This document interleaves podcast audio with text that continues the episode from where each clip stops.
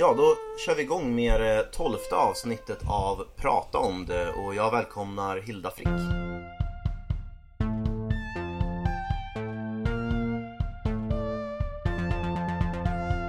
Tack så mycket. Du är eh, jämställdhetspolitisk talesperson för Ungsvenskarna, right? Ja, det stämmer. Yes. Eh, vad skulle du säga att den uppgiften handlar om? Vad är, vad är jämställdhetspolitik för dig? Eh, nej, men jämställdhetspolitik, det handlar väl om att eh, alla ska ha, eller inte jämställdhetspolitik handlar inte om det, men jämställdhet för mig handlar om att alla ska ha samma möjligheter, rättigheter och skyldigheter i samhället. Och det handlar inte så himla mycket om vad utfallet av eh, människors val blir, eh, som jag tycker att många partiers jämställdhetspolitik handlar om. Det tycker jag är helt fel. Eh, Jämlika livschanser men inte att, att resultatet blir samma. Nej, precis. Det tycker jag är väldigt oviktigt faktiskt. Eftersom att vi är så pass olika så tycker jag att vi ska låta, låta oss vara det istället för att försöka ingripa och skapa balans som är helt onaturlig. Okej. Ehm, den där delen tror jag vi kan gå in lite mer på med skillnader. Uh, du säger att vi är uh, väldigt olika. H hur ser du på könsskillnader? I vilken grad tycker du att de är biologiskt betingade och sen, eller, eller socialt inlärda när man kollar på skillnaden mellan män och kvinnor idag? Alltså det är egentligen inte för mig att tycka huruvida vi är olika eller inte. Vi är ju det rent biologiskt. Det är vetenskap, det kan ju inte man ha en åsikt om om det stämmer eller inte. Um, så att vi är ju biologiskt olika alltså i väldigt hög utsträckning. Vi, vi tänker ju med helt olika delar av hjärnan ofta. Vi ser olika ut, vi har olika beteenden, vi har olika hormonsammansättningar. Eh, men sen är det såklart att det finns liksom sociala konstruktioner som eh, är en naturlig reaktion eller na naturlig eh, följd av våra, biologiska skillnader. Men till största del skulle jag säga att det mesta är naturligt. Okej, um, nej men jag håller med. Det är ju en, en liksom empirisk eller vetenskaplig fråga hur det faktiskt ser ut med vad det är som är biologisk, eh, biologiskt olika. Men däremot så är det väl lite svårt sen att sätta fingret på vad det är som är socialt och vad som är biologiskt när man kollar på, på samhället och skillnaderna där i, ja, jag vet inte, löner eller yrken eller liksom vilka som blir politiker och så. Ja, det är klart att det är svårt. Um, eller vad, vad tänker du? Nej, jag tänkte bara att det är jag, är med på att det är en vetenskaplig fråga, liksom, vad som är skillnaderna, men sen när du kollar på samhället så kanske det blir en svårare avvägning. Um, vad det är som är socialt och inte. Men, så jag ska säga, man brukar skilja på, på kön och genus, uh, till exempel inom feminismen. Tycker du att det är en meningsfull skillnad att använda? Alltså kön och liksom eh, köns, sociala könsroller? Ja, precis. Ja, ja men det är klart att det är skillnad. Och sen så ska man ju komma ihåg att det är inte så att alla män är exakt likadana och alla kvinnor är exakt likadana. Det är ju bara det att alltså, när man generaliserar så är det ju väldigt stora skillnader. Men det är klart att det finns kvinnor som är mer som en typisk man och män som finns, eller som är mer som en typisk kvinna.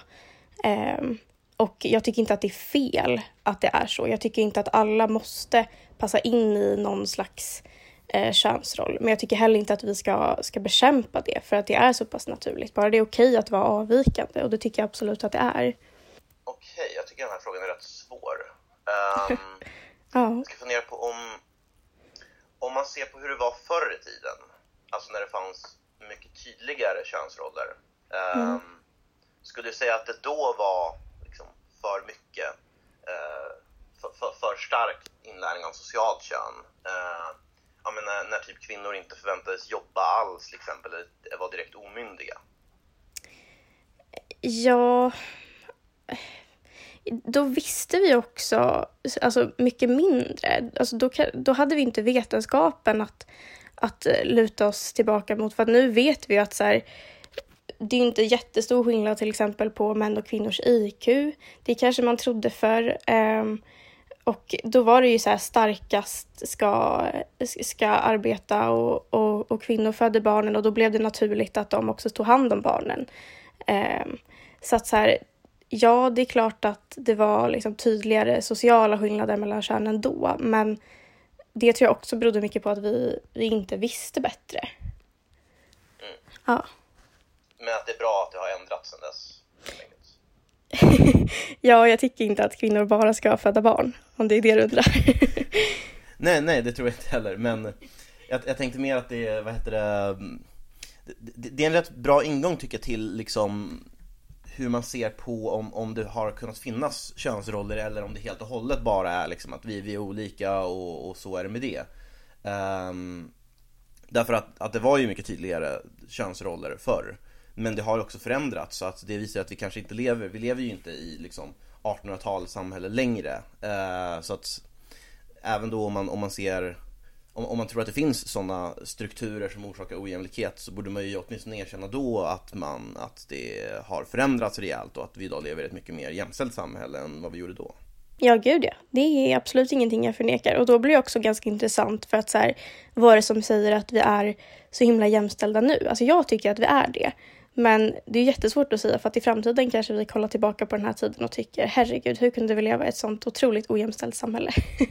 Eh, jag tror ju genuint inte att det kommer vara så, men det kan vi inte veta. Nej, det är sant.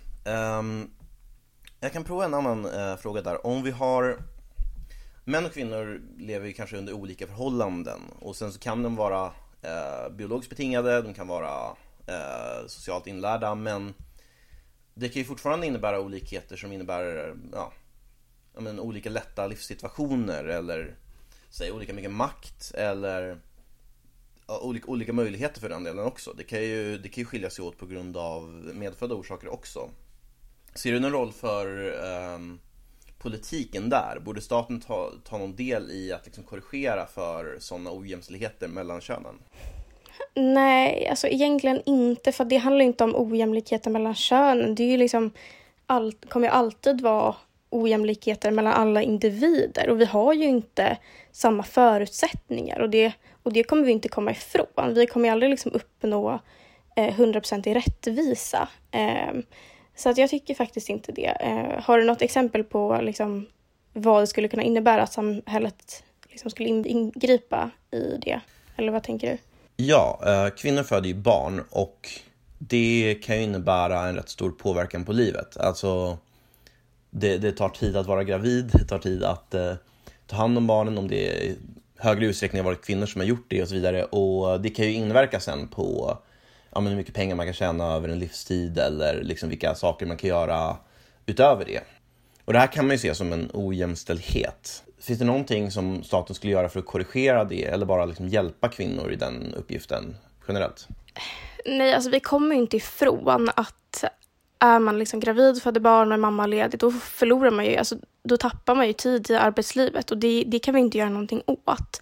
Eh, bara sådär. Eh, och det är ett aktivt val man gör att skaffa barn. Så att jag tycker att alltså, det är en uppoffring på många sätt och vis. Så att jag tycker att det, nej jag tycker faktiskt inte att samhället ska försöka göra det mer jämställt eh, alls. Däremot så kan vi ju se att de här skillnaderna på på vad eh, kvinnor och män tjänar eh, under en livstid. De existerar ju inte eh, för kvinnor som skaffar barn i 20 till typ 22 års åldern. Eh, de som skaffar barn i den åldern, de tjänar lika mycket som män eh, under en livstid. Så att, ja. Det är ju liksom ett aktivt val man gör att skaffa barn senare då. Och tycker du att vi ska ingripa och skapa jämställdhet där? Uh, eh, nej, nej, jag tycker inte det. Uh, nej, jag är bara nyfiken. Men, men jag tänker att jag, jag visste inte om att, uh, att det var ett argument att kvinnor eh, att, man, att man kommer undan den löneskillnaden om man ska få barn tidigt. Det verkar, mm. är inte det en ganska viktigt skede i så här, livet med utbildning och så här, när man börjar forma karriären? I 20-årsåldern tänker du? Ja. Ja, fast samtidigt så är det ju många som börjar studera senare och det går ju faktiskt att skaffa barn samtidigt som man pluggar. Det känner jag faktiskt många som har gjort. Eh, plus att vi, vet, vi känner ju till den här svårigheten med kvinnor som är typ 25 plus och inte har barn. Eh, att många arbetsgivare tänker att ah, men det är bara en tidsfråga innan hon kommer här och är gravid. Eh, och det kan bli en förlust för vårt företag och, och så vidare. Så att det, jag tror att det är jättefördelaktigt att ha det liksom avklarat eller vad man ska säga när man är så ung som möjligt. Och sen så förstår jag att den kulturen vi har i Sverige idag eh, är ju inte direkt anpassad efter att eh, unga kvinnor ska bli mammor jättetidigt och jag tycker heller inte att man ska behöva bli det. Jag själv vill nog inte bli det. Men eh, det, det är faktiskt ganska intressant att, det är, att de skillnaderna inte existerar när man ska få barn mm. tidigt. Mm. Nej, det måste jag verkligen kolla upp. Men eh, när du är i däremot 20-årsåldern så är det ju så är det många som inte har kommit igång med karriären och eh, som pluggar och som kanske har svårt att försörja sig. Och vi har ju även till exempel barnbidrag, föräldraförsäkring och så vidare för att underlätta för de som gör det. De delarna tycker du är bra? Ja, det tycker jag. Jag tycker att man ska eh, stärka familjer ekonomiskt i, den, i en liksom lagom eh, mån. Eh, inte för att jag tycker att det är en rättighet att skaffa barn, men jag tycker ändå att, eh, att det är det minsta vi kan göra liksom, för familjer. För att eh, jag, man vill väl att folk ska, ska liksom skapa sig en familj. Det är väl önskvärt, tänker jag. Mm. Uh, ja, jag vet. du bara, nej.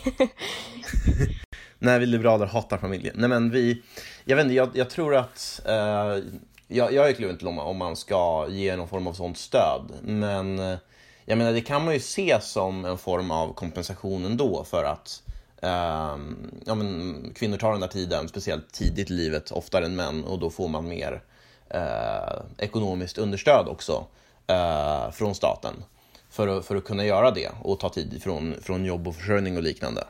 Ja, absolut. Eh, det, det är klart att det kompenseras på det sättet men man kan ju aldrig liksom göra någonting åt den tiden som kvinnor är borta från arbetslivet.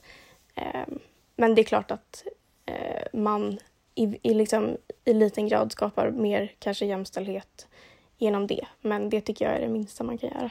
Mm. Det enda jag tycker är svårt med barnbidrag så, alltså jag har ju verkligen, jag tycker att det är helt, jag, jag, jag har verkligen inget emot familjen, att, att folk skaffar barn. Uh, jag, men jag tycker att det, det är ett val som är upp till var och en att göra. Och, och för den delen om man vill leva med liksom traditionella könsroller. Jag tror inte...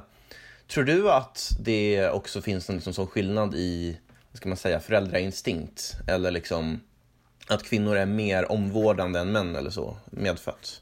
Ja, ja men det är vi ju. Det finns det ju bevis på det är ju ingenting att, att tro liksom. Så är det ju. Vi har ju generellt... ja, ja, men alltså jag, blir, jag fortsätter förundras över så här, hur många gånger man får frågan, tror du att kvinnor och män är olika? Det är så här, jag kan inte tro någonting där, jag kan inte tycka någonting där. Det är ju så. Jag tycker det är så sjukt att det är ens är en fråga. Eh, men jag mer liksom omhändertagande. Eh, och sen så är det ju skillnad på mammor och pappor så här, när man knyter an till sitt barn. Eh, kvinnor knyter ju an väldigt tidigt eh, direkt när de liksom, eller ja, de knyter ju liksom under nio månader när man bär på, på fostret i magen. Men eh, det ju, finns ju många studier som pekar på att män knyter an när det här barnet blir en människa. Alltså så här, börjar liksom få en personlighet som eh, mannen kan ändå relatera till på något sätt. Och att anknytningen mellan pappa och eh, barn sker mycket, mycket senare. Uh, jag tror jag ändå måste uh, dyka ner i den här frågan om skillnader lite mer. Alltså, om, om du säger att det här är ju sådana skillnader som man vet och som har bekräftats. Um, hur är det man har bekräftat de här skillnaderna? Liksom, var är, hur vet man om dem, uh, som, du, som du nämner? Hur man vet om dem? Alltså hur forskningsprocessen har gått till? till. Ja, i stora drag. Liksom. Var, var är det man ser skillnader uttryck? Åh gud, det vet jag faktiskt inte. Det kanske jag borde veta för att slänga mig med sådana såna, eh, påståenden. Nej, men vi har ju till exempel en, vi har ju till exempel en sak. Eh, det finns ju, känner, du känner till eh, Big Five personlighetstesterna? Mm.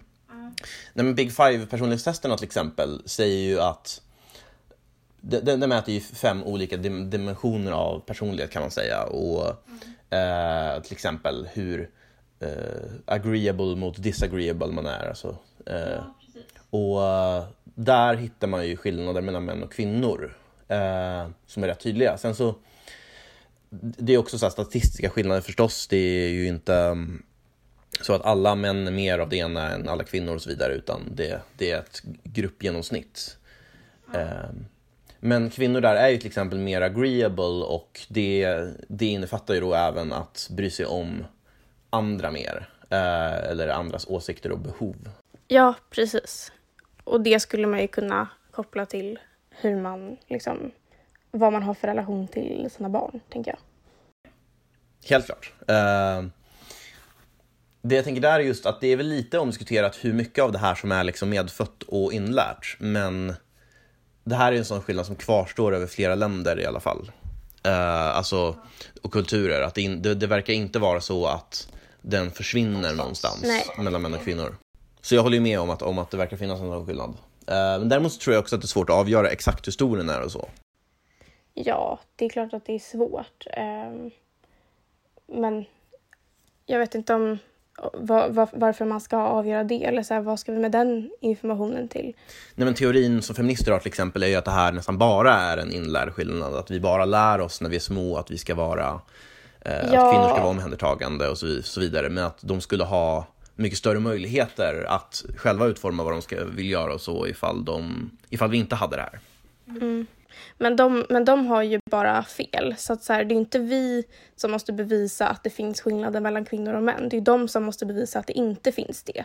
Och det tycker jag är så himla skevt. Att, man, att liksom många utgår ifrån att, att vi måste någonstans, nu säger jag vi, men alltså vi som så här, vet att det finns skillnader på män och kvinnor, måste bevisa för för många radikalfeminister att det existerar könsskillnader som är medfödda.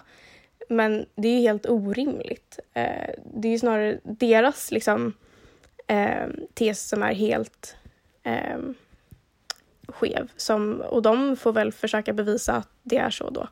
Och det tycker jag inte att någon har lyckats med speciellt bra. Mm.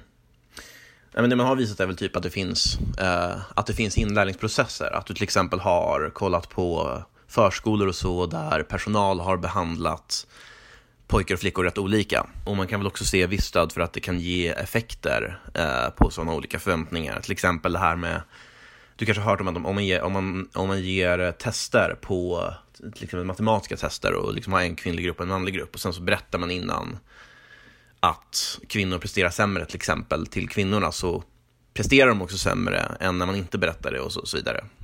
Um, så eh, jag skulle inte utesluta att det finns en del sådana, alltså förstärkning av sådana skillnader i alla fall, socialt. Ja, absolut att man kan förstärka dem och liksom försöka eh, göra motsatsen också. Men samtidigt så, här, så tycker inte jag att man ska behandla alla likadant. Alltså jag tycker inte att det är fel att behandla pojkar och flickor olika. Eh, många problematiserar ju det att till exempel dagis, dagisfröknar, eller vet, nu får man inte säga dagis, nu ska man säga förskole, ja. förskollärare tror jag. Eh, ja, måste vara rätt här. Eh, att de är liksom mycket mer eh, försiktiga med flickorna och lite så tuffare mot pojkarna. Men jag tycker det är helt rätt. Jag tycker det är, och jag, och det, och jag menar inte att man ska vara liksom eh, hård och elak mot pojkar och liksom curla flickor, det är inte det jag menar. Men vi måste ju förstå att vi är ju olika till naturen och det syns ju ganska mycket i när man är barn. Eh, på liksom sättet pojkar och flickor leker på dagis och, eller på förskolan och sådär. Så att jag förstår inte varför det är så himla eh, kontroversiellt och problematiskt enligt folk att, att man behandlar dem olika. Mm. Men du skulle inte säga att det är problematiskt heller om det är så att man, man utgår, från något slags genomsnitt? Alltså bara att typ säg du ser Eh, en grupp pojkar och en grupp flickor sitter och gör ungefär samma lek och sen så går det fram och typ bedömer dem på helt olika sätt. Liksom. Alltså, uppmuntrar liksom, säg omhändertagande eller liksom att flickor leker som att de, de har, tar, hand om, tar hand om små dockor liksom, eller så istället. Nej, utan... jag tycker inte att man ska Alltså självklart så tycker jag att alla barn ska få leka med vad de vill. Eh, men, men när man liksom låter dem göra det så blir det ju ofta stora skillnader ändå. Eh, och sen så är det väl såklart att det viktigaste är att försöka behandla varje individ efter liksom hur den individen är. Det är klart att det finns pojkar som är mer liksom känsliga och försiktiga och flickor som är supertuffa. Eh, så det är ju det viktigaste egentligen. Men det är klart att det är liksom generellt sett ganska stora skillnader. Har du någon take på så här eh, genusförskolor och liknande? Vad sa du? Om jag har? Har du någon liksom take på genusförskolor och liknande? Alltså det där får man ju skit för när man pratar om idag. För att så här, folk är så här, det där existerar inte. Och det är så här, det, det finns väl typ någon förskola på Södermalm där vid Nytorget som, som var så här jätteomskriven för några år sedan. För att de kallade alla för hen och man, man fick inte säga så här... Eh, vad var det man inte fick säga? Ja, den här killen. Man fick bara säga typ min kompis. Eh, Men gud. Ja, och det tycker jag är helt sjukt. Det är jätteöverdrivet. Man kan ju inte liksom uppfostra barn till att vara förvirrade i, i liksom sin könsidentitet. Det är inte så konstigt att vi skapar folk med liksom, eller att folk får könsdysfori när de blir äldre då, om de ska växa upp med att så här, ja men du får ha vilket kön du vill.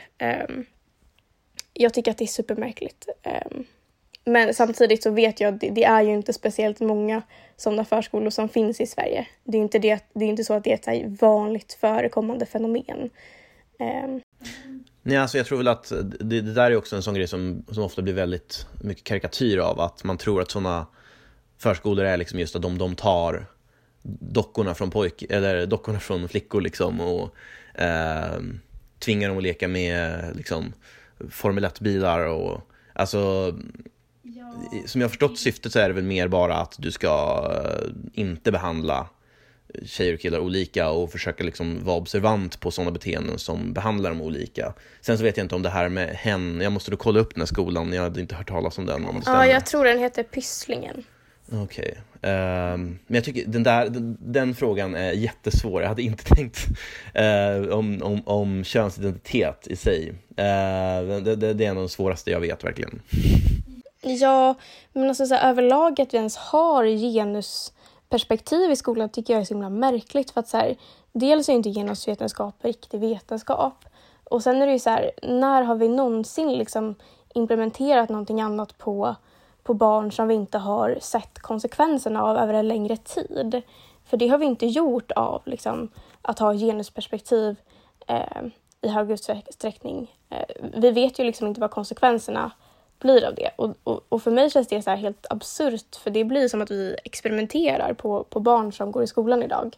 För att vi har ingen aning om hur det här kommer påverka deras liksom, utveckling och, och liksom, identitet i framtiden. Mm.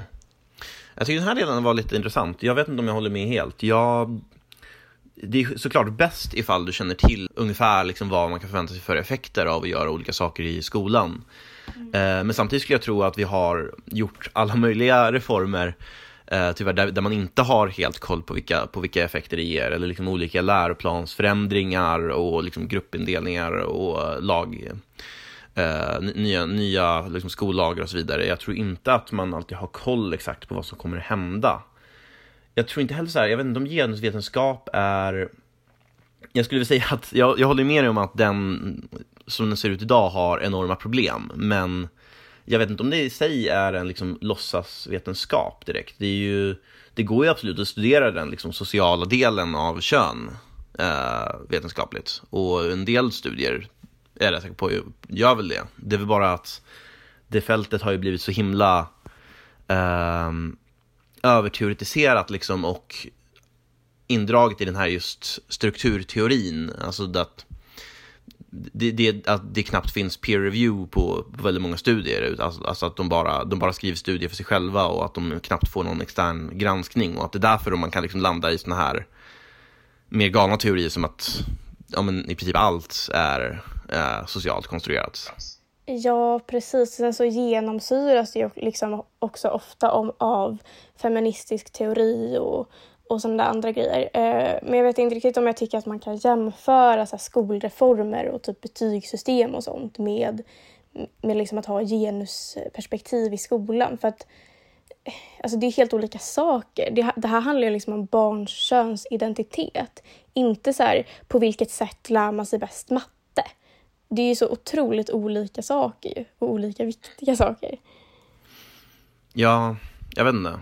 Uh jag, har inte, jag hade tänkt på som just så här, skolans uppgift heller att men du skulle då tänka till exempel att det inte är skolans uppgift att liksom utmana en könsidentiteter eller snarare att, att de i så fall borde förstärka det, att det borde vara en del av uppfostran liksom ungefär.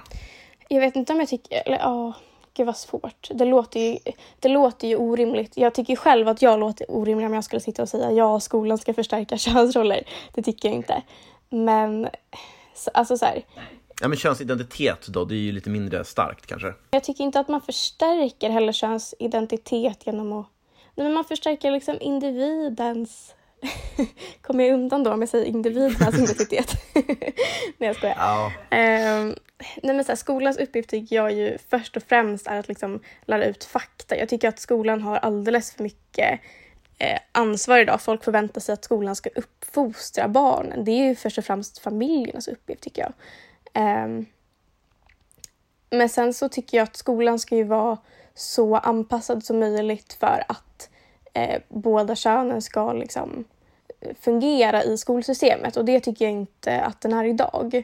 Eh, det går ju till exempel bättre för flickor ofta eh, för att många anser ju att skolsystemet är mer anpassat efter liksom, flickor och hur de är till naturen. Eh, så där tycker jag att det behöver ske en förändring. Eh, men det handlar ju mer om att skolan behöver vara mer inkluderande och ta hänsyn till olikheterna snarare än att liksom låtsas som att de inte existerar. Mm.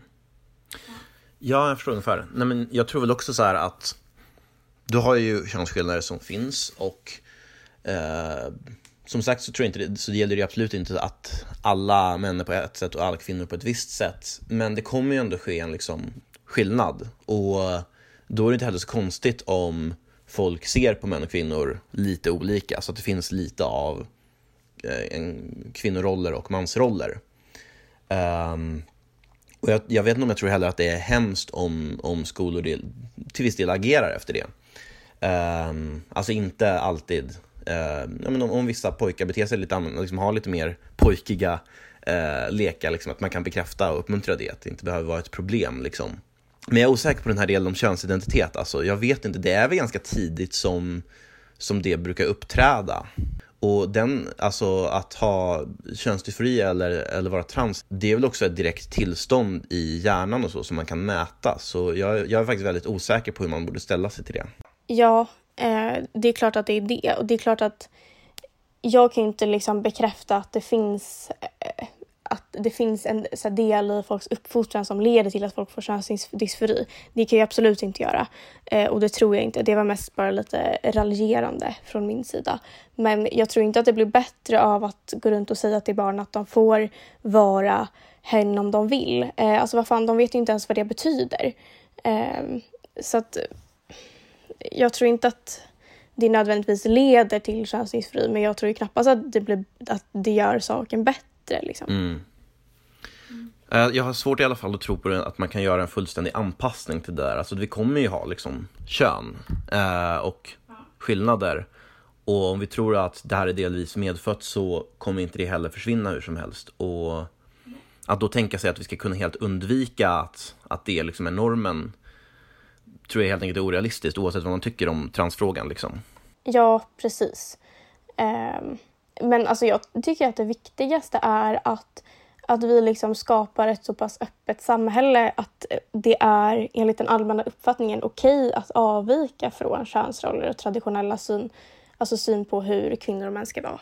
För att jag tycker inte att alla behöver passa in i en kvinnlig könsroll eller en manlig. Jag tycker att det är helt okej okay att man är på något annat sätt och det är väl någonstans det viktiga. Så länge man accepterar att, att eh, kanske de flesta kvinnor är på ett visst sätt och de flesta män är på ett visst sätt så, eh, och även accepterar att det finns människor som inte passar in i de beskrivningarna överhuvudtaget så tycker jag inte att vi har ett problem egentligen. Mm.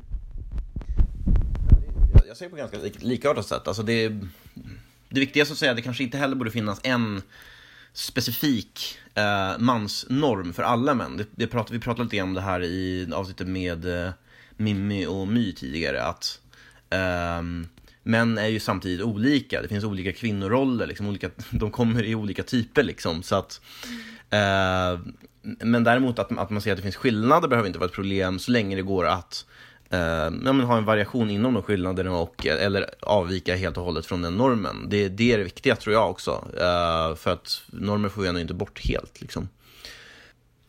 Men du utgår ganska mycket i det här från, från vad du säger är naturligt till exempel. Ja.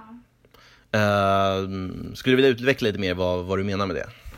Ja, men det som är naturligt, det som är liksom medfött, våra biologiska skillnader eller? Mm, Okej, okay, medfött. Det, det är en... Uh, för om vi tar till exempel um, ja, men Vi kan fortsätta på det här med barnspåret. Vi har ju det här att uh, de här skillnaderna mellan könen gör ju kanske då att kvinnor i högre utsträckning kommer stanna hemma med barn än vad män gör. Mm. Um, och sen så tycker du också att vi till exempel ska ha barnbidrag och liknande för att underlätta då för, för föräldrarna att vara hemma med barnet ett tag. Mm. Um, vad ser du på till exempel förskola som alternativ?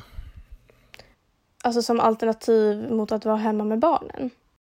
Ja, som att vi har till exempel lite kortare föräldraförsäkring eller liksom lite tidigare förskola. Nej, liksom. alltså, nu vet ju inte jag om det finns någon, liksom, något vetenskapligt för att ha just exakt den tiden som vi har idag. Men jag tycker ju definitivt inte att man ska lämna ifrån sig sina barn för tidigt. Eh, jag tror att det är jätteviktigt att liksom, barn får vara nära sin familj och nära sina föräldrar och kanske inte sätta sig i miljöer där de inte är helt, liksom, känner sig helt trygga alldeles för tidigt. Um, jag kan ju liksom bli lite så här, till och med nostalgisk över en tid som jag inte ens har upplevt själv, men när man var hemma i flera år och när man istället för att man hade förskolor att det var liksom eh, mor och farföräldrar och, och syskon och mor, morbröder och, och alltså när familjen hjälpte till mycket, mycket mer och det, och det gör vi inte idag. Alltså det är inte liksom svensk kultur att man i släkten hjälps åt med barnen eh, speciellt mycket utan nu lämnar vi ifrån oss ansvaret så himla tidigt och jag tycker det är, jättesynd och tråkigt för att jag tror att det är jätte eh, bra för barn att vara liksom nära sin familj eh, ganska länge faktiskt. Mm. Um, det, det, är det här med naturligt som jag tycker är intressant spår. Därför att det är så här, det är kanske inte bara för att vi, vi lever i ett väldigt annorlunda samhälle nu eh, än vad vi gjorde förr. Så att man kan ju argumentera för att väldigt lite av det vi gör är liksom naturligt på, på det sättet. Men man kan ju se det som, man kan ju tänka sig att det finns instinkter kvar hos oss som gör att man skulle till exempel må dåligt av att eh, bete sig på vissa sätt. Um, du har till exempel uppenbart en instinkt uh, för, som, som förälder att ta hand om ditt barn. Liksom. Ja. Um, tänker du då att det skulle kunna finnas sådana instinkter helt enkelt som gör att uh, det är bättre, föräldrar och barn mår bättre av att vara med varandra tidigt? än till exempel förskola? Ja, men absolut. Jag kommer ihåg när jag var liten, eller jag kommer inte ihåg det här men jag har fått det återberättat för mig. Eh, jag tror att min mamma försökte lämna mig på dagis när jag var två kanske. Och det gick ju inte. Alltså jag vägrade Jag skrek och grät och, och hon grät och hon tyckte det var fruktansvärt att lämna bort mig. Eh, och det var liksom riktigt eh, traumatiskt. Eh, så att jag fick börja på sån här öppen förskola tror jag det heter, där, där man fick ta med sig mamma på dagis. Och jag var så him himla lycklig över det. Eh, för att jag var verkligen inte redo. Alltså jag kunde inte liksom tänka mig att jag skulle vara utan henne en hel dag. Alltså det, och hon vill inte lämna bort mig heller. Det, var, alltså det är sånt, sånt starkt känslomässigt band liksom. Och nu talar jag ju bara för mig själv. Men jag är ganska säker på att det är ganska vanligt att man liksom har väldigt svårt att bli separerade när man är väldigt liten. Mm. Ja, precis. För mamma helt enkelt. Um, ja, jag vet inte, det kanske bara är så att det skiljer sig i personliga erfarenheter. Jag tyckte inte det var... Jag, jag, jag har inte minst som så hemskt. Jag har ju flera syskon och eh, jag har inte eh, något minne av att det skulle ha varit liksom supersvårt för några av dem direkt. Eh, men jag vet inte, det, det, det skiljer sig säkert åt. Det finns ju de som hävdar att hela förskolan som koncept nästan är, alltså, att det, att det brukar vara hemskt för barn alldeles, eh, ganska ofta liksom, att lämnas av på det sättet. Men när de väl har vant sig så brukar väl de flesta barn klara sig ganska bra. Ja, gud ja. Alltså jag vill ju inte avskaffa förskolorna. Det, det vore ju, vad, vad skulle vi få för samhälle då liksom? Men sen så är det klart att man kan, att jag kanske hellre hade sett att, eh, det kanske var vanligare med typ dagmamma och sånt. Jag vet inte. Jag, jag tycker det känns som ett ganska mysigt alternativ. Eh, att man får vara liksom i en hemmamiljö och, och i mindre grupper och att man får mer uppmärksamhet och känner sig sedd. Och, ja, jag vet inte. Jag tror att det kan vara ett bra alternativ faktiskt. Mm. Ja, jag vet inte. Jag tycker eh, de förskolor jag har varit och besökt liksom, tycker jag har haft, verkat ha ganska bra kontakt med varje barn och så. Men jag var ju både hos dagmamma och hos uh, vanligt dagis liksom. Uh, så det var ju ja, på, på, olika tillfällen liksom. Det var ju uh, kanske personligare, men jag vet inte. det, är, det är svårt att bedöma hur det har påverkat liksom i efterhand. Ja, det är klart. Men ehm, när det kommer till just det här att kunna fortsätta jobba och så, jag vet inte, jag tycker nog att jag är som sagt full förståelse för, för föräldrar som får stanna hemma. Jag tycker att det är en helt logisk impuls. Men jag vet samtidigt inte om jag tycker det är resten av samhällets liksom skyldighet att eh, sköta det åt dem ekonomiskt, så att säga. Eh, om man tar till exempel barnbidrag så är, går ju det till liksom precis alla eh, som skaffar barn. Även då folk som kanske inte egentligen behöver det. Nej, jag vet. Det tycker jag det är en jättesvår fråga. För att alltså, spontant så känns det ju så helt orimligt att, att någon som liksom att en familj som har en som tjänar hur mycket som helst ska få så här var det typ 1050 i månaden extra för det spelar ju absolut ingen roll för dem. Um, men jag vet inte, hur ska man, var ska man dra gränsen liksom? Jag tycker det där är jättesvårt. Mm. Uh, vad tycker du? du? Du tycker inte att det ska finnas alls? Nej, det gör jag förstås inte. Men eh, jag tycker det skulle vara bättre att ha ett behovsprövat än att ha som det är idag också. Och eh, det finns till exempel en rapport som Luff har tagit fram som visar på hur man skulle kunna göra en sån avgränsning och spara en hel del eh, miljoner till mm, i skattepengar då. Eh, det behöver inte vara allt för dyr administration tror jag. Du skulle ju spara betydligt mer liksom, på själva minskade bidragen. Eh, men, men argumentet för är väl då att det ändå ger större incitament att skaffa barn ifall du får en viss eh, kompensation för det, liksom ett visst barnbidrag, även för medelklass liksom. Och att det skulle öka barnafödandet då helt enkelt. Ja, precis. Så jag tycker det är fullt rimligt, men eh, jag vill ju också så att till skillnad från du ha en allmän välfärd liksom. Så att ja. Det är väl en fråga om det. Jag tycker att det är helt rimligt att man, att man hjälps åt som ett eh, kollektiv. Även om jag tycker att man kanske ska... Det är klart att jag är för att, att, att minska statens utgifter väldigt mycket men inte när det kommer till liksom sådana grundläggande saker. Eller för mig är det grundläggande att man ska hjälpas åt med liksom, att stärka familjer. Mm. Ja, just det, det är starka familjer också. För man, man skulle kunna se förskolan som ett sätt att hjälpas åt också. Um, det är den ju idag till exempel. Men uh, jag vet inte, jag tycker skälet mot här är väl just att det här leder ju då till att, att precis alla eh, får ta del av sånt här bidrag då och att eh, även då låginkomsttagare som ju också behöver betala skatt i olika former kommer vara med och medfinansiera liksom eh, ganska välbärgade medelklassfamiljer bara för att liksom ge ökade incitament till att skaffa barn. Det blir liksom en omfördelning helt från eh, icke-barn barna, barnfamiljer till barnfamiljer. Liksom. Eh, och det kan jag tycka blir orimligt ibland. Eh, hur ser du på den liksom? Ja, men jag kan ju också tycka att det låter orimligt när man säger det så. Men jag vet inte hur vi skulle... Argumentet jag har hört emot är att det skulle bli lika dyrt med administration och så här, var ska man dra, dra gränsen och, eh, och sådana där grejer. Eh, men ja, det är klart att jag tycker att det är orimligt att, att det blir en sån omfördelning. Man kan ju samtidigt argumentera för att, alltså, som sagt, det, att det får upp eh, barnafödandet att göra på det sättet. Och man har även sagt saker som att det skulle öka villigheten att betala eh, in till staten, liksom, ifall du um, ifall det går till alla istället för att snarare bara, bara går till några det är ofta ett argument för liksom, generell välfärd, att då får alla ta del av bidrag och fördelar liksom, så att man känner en större delaktighet liksom, och vilja, villighet att betala det.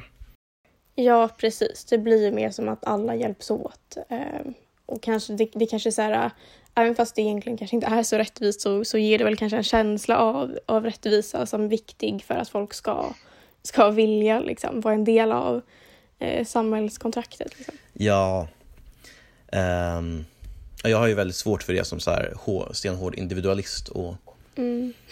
så här, kallhjärtad libertarian. Men uh, jag tror att, att uh, ni tycker att det låter fint. Ja, men vadå låter fint? Ja, att ha liksom en, en välfärd, eller? Det, det är inte jag som är uh, radikal i den här frågan. Tanken på att hjälpas åt liksom.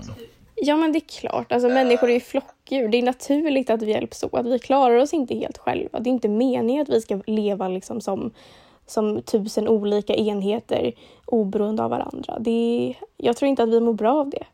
Nej, men jag, jag håller faktiskt med. Människor behöver varandra. Ja, ja, det håller jag faktiskt med Du håller med? Ja, ja. Alltså vi är ju helt uppenbart jättesociala djur. Liksom. Det är ju det värsta straffet du kan utsätta en människa för till exempel är ju nästan att isolera Alltså isolationsceller till exempel i högsäkerhetsfängelser är ju bland de värsta straffen. Trots att det annars innebär att de skulle få sitta med liksom eh, hemska brottslingar istället för att vara isolerade. Ja, exakt. Men eh, jag, min, min grund liksom för att vara emot den här typen av, av, politiska åtgärder är mer att jag tycker att det, inte, det, ska, det här ska inte vara påtvingat. Liksom. Jag vill helst att det här sociala ska ske organiskt, liksom, vilka vi faktiskt genuint vill hjälpa, snarare än att det blir en form av eh, tvång då. Men vad då? hur skulle det ske organiskt tänker du? Det beror ju väldigt mycket på från område till område, men det jag tänker är väl framför allt saker som eh, Alltså att, att de, de sätt som vi betalar pengar för att hjälpa andra eller de sätt vi gör, gör det bara spontant är, är sånt som man ingår i frivilligt och inte eh, genom staten. Om vi har den här till exempel så blir det ju väldigt anonymt. Det blir så att, att just du måste betala ut till precis alla som skaffar barn till exempel eh, oavsett omständigheter och liknande. Och, ehm, ja, men vad då? Jag tror helt enkelt att det är att vi så att säga ger över det här ansvaret till staten tror jag snarare kan liksom urholka nästan mer naturliga gemenskaper mellan människor. Eftersom att vi kan lita på att vi får de här sakerna av, av staten utan att vi har några liksom direkta band själva. Nej, men det är därför det är så otroligt viktigt med nationell gemenskap. Och jag tycker att det är så himla märkligt att du så här, en, å ena sidan tycker att det borde ske, ske, mer organiskt och naturligt och personligt men å andra sidan så verkar du inte tycka att det är så himla viktigt med nationell gemenskap. Eh, jag tycker det är så här jätteparadoxalt. Jaha, ja, det, här, det var intressant. Um... Ja, men så här, tror du genuint att folk hade ställt upp för varandra på det sättet eh, utan att liksom staten fanns som eh, Alltså att, att, att vi hade staten som liksom anordnade det samtidigt som du tycker att det är oviktigt. Eller jag förstår inte. Jaha, um, nej men vi kan eh, nog gå in på den delen lite mer nu tycker jag. Jag tycker uh, nationell gemenskap i sig ser jag inget fel på faktiskt. Um, eller liksom nationalkänsla eller, eller svenskhet och så vidare. Det, uh, helst ska ju det också bildas organiskt. Det är väl bara det jag, jag är inne på. Alltså att jag gillar inte när det är så här en konstruerad eh, gemenskap som folk inte egentligen skulle ha ställt upp på. Men jag tror ju att det, vi, vi har ju liksom en svenskhet och eh, en nationell identitet, de flesta av oss. Liksom. Jag tycker inte det är någonting konstigt i sig. Mm.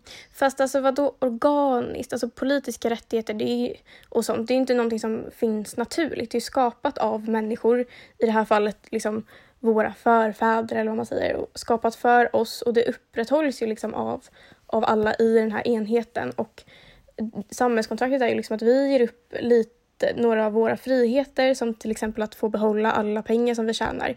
Och eh, tillbaka får vi rättigheter och liksom skydd eh, eller av staten. Och staten liksom skyddar oss från att våra rättigheter ska inskränkas av, av andra. Alltså så. Det är ju samhäll, det är så samhällskontraktet fungerar. Mm. Ja. Ja, det är väl den delen jag är lite mer skeptisk mot. Alltså när det, när det blir en typ av politisk konstruktion. Det är ju det är då inte alltid, samhällskontraktet är ju till exempel en populär grej inom politisk teori att många tänkare pratar om det, men samtidigt så är ju inte det någonting som egentligen finns. Eh, de här politiska staterna eller liksom gemenskapen har ju ofta liksom Eh, de har kunnat växa fram på olika sätt. Det, det är ju inte så att alla medlemmar har suttit sig och godkänt det. Liksom. Det är ofta så att det har funnits liksom maktkonflikter och liknande involverade i det och, och liksom maktintressen för att just kon konstruera sådana här gemenskaper. Eh, för Sveriges del då förstås för att liksom ja, men, legitimera, styra över hela, liksom, hela nationen och, och så vidare. Um, så men den, den gemenskapen finns ju idag det, och den, den behöver man inte, det, det, behöver inte vara något fel på det tror jag. Nej, men och, och det är där jag också tycker det blir så himla intressant med just liberaler, att man har den här liksom eh, skepticismen mot att eh, liksom eh, det ska vara påtvingat alltså, från statens håll.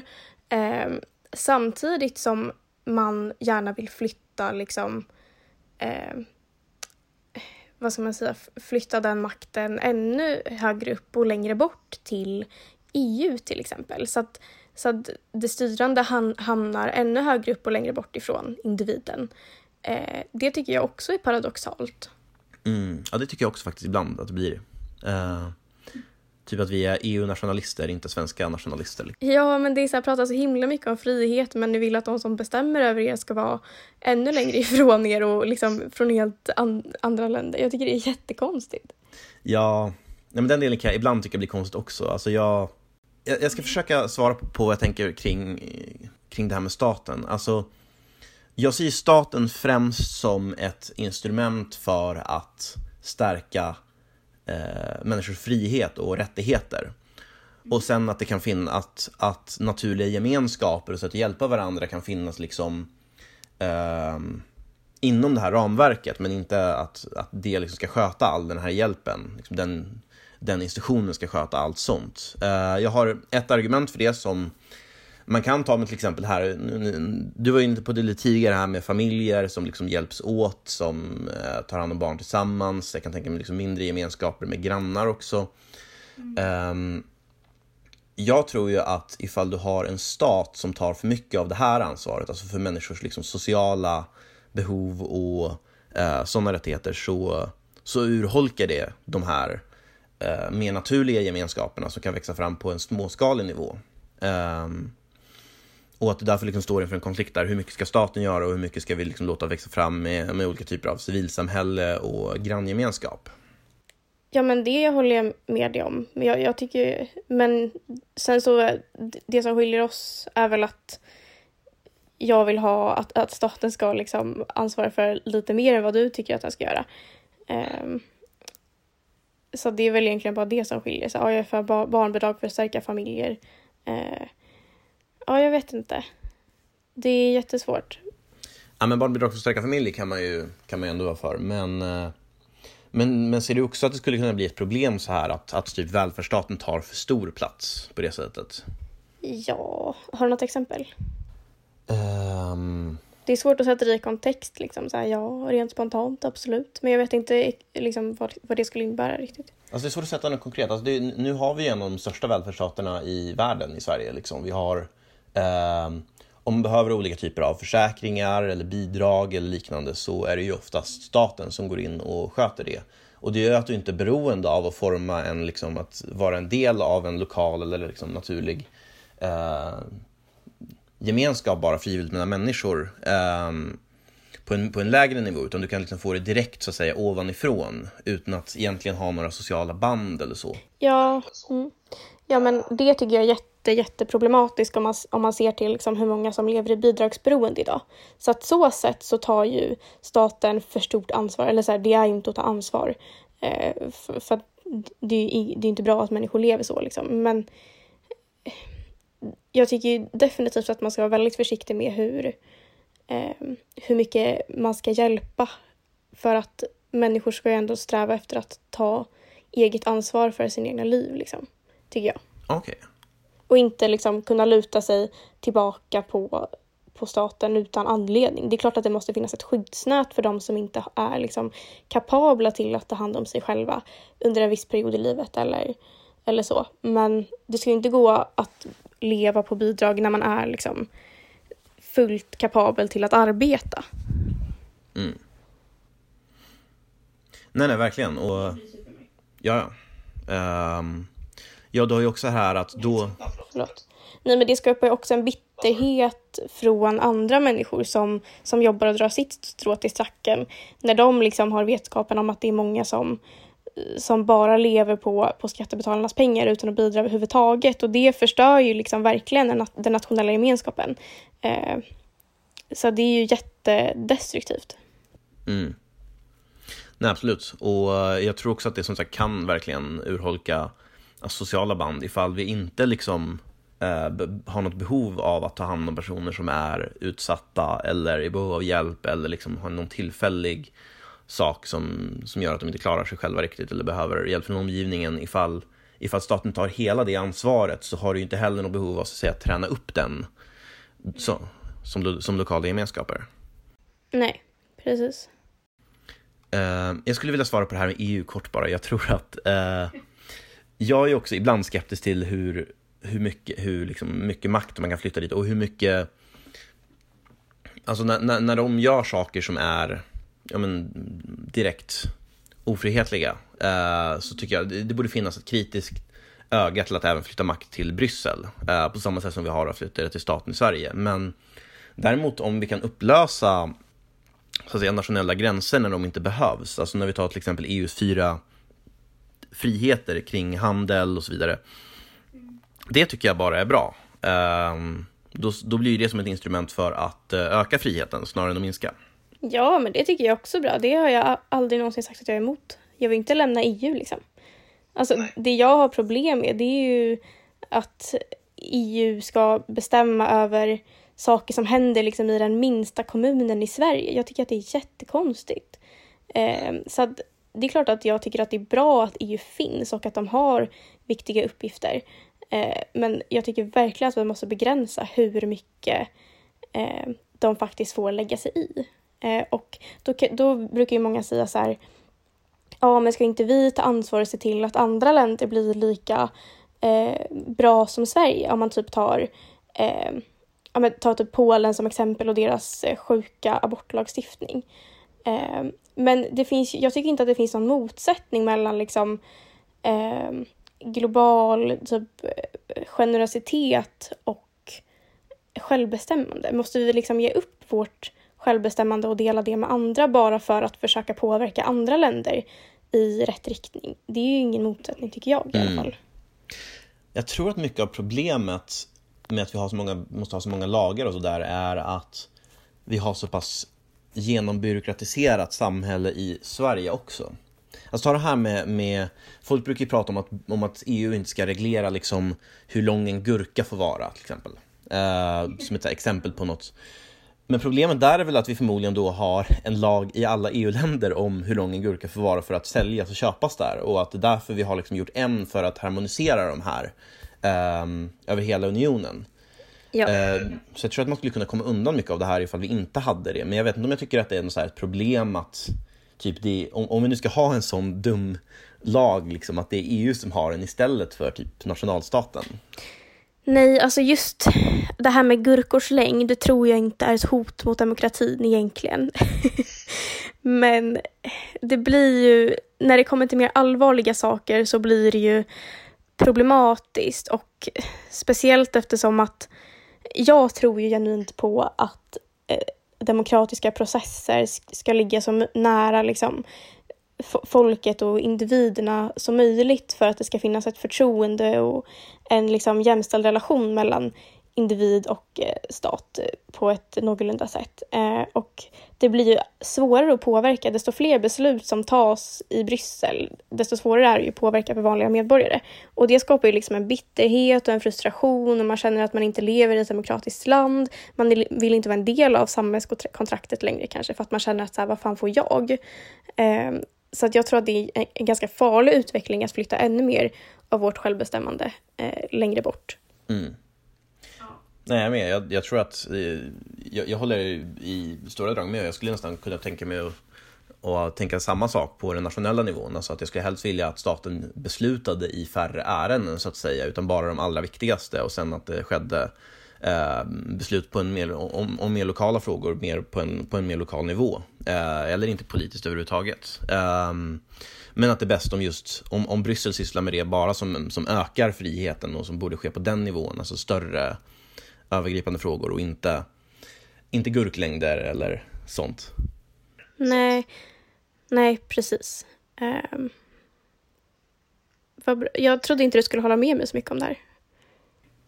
Var det inte du som skrev Nej. en artikel med Romina om att vi skulle avskaffa Sverige? Eller hur det var? Jaha, eh, jo, det var nationalstaten. Um, nej, men det, det, vi, det, vi gör där är väl att vi är kritiska mot liksom, staten som, alltså, som den enda liksom, politiska gemenskapen som gäller för all framtid, utan att vi tänker oss att om det finns alternativ som skulle kunna skydda individers rättigheter bättre, till exempel som EU i vissa fall, så, så är det bara bra.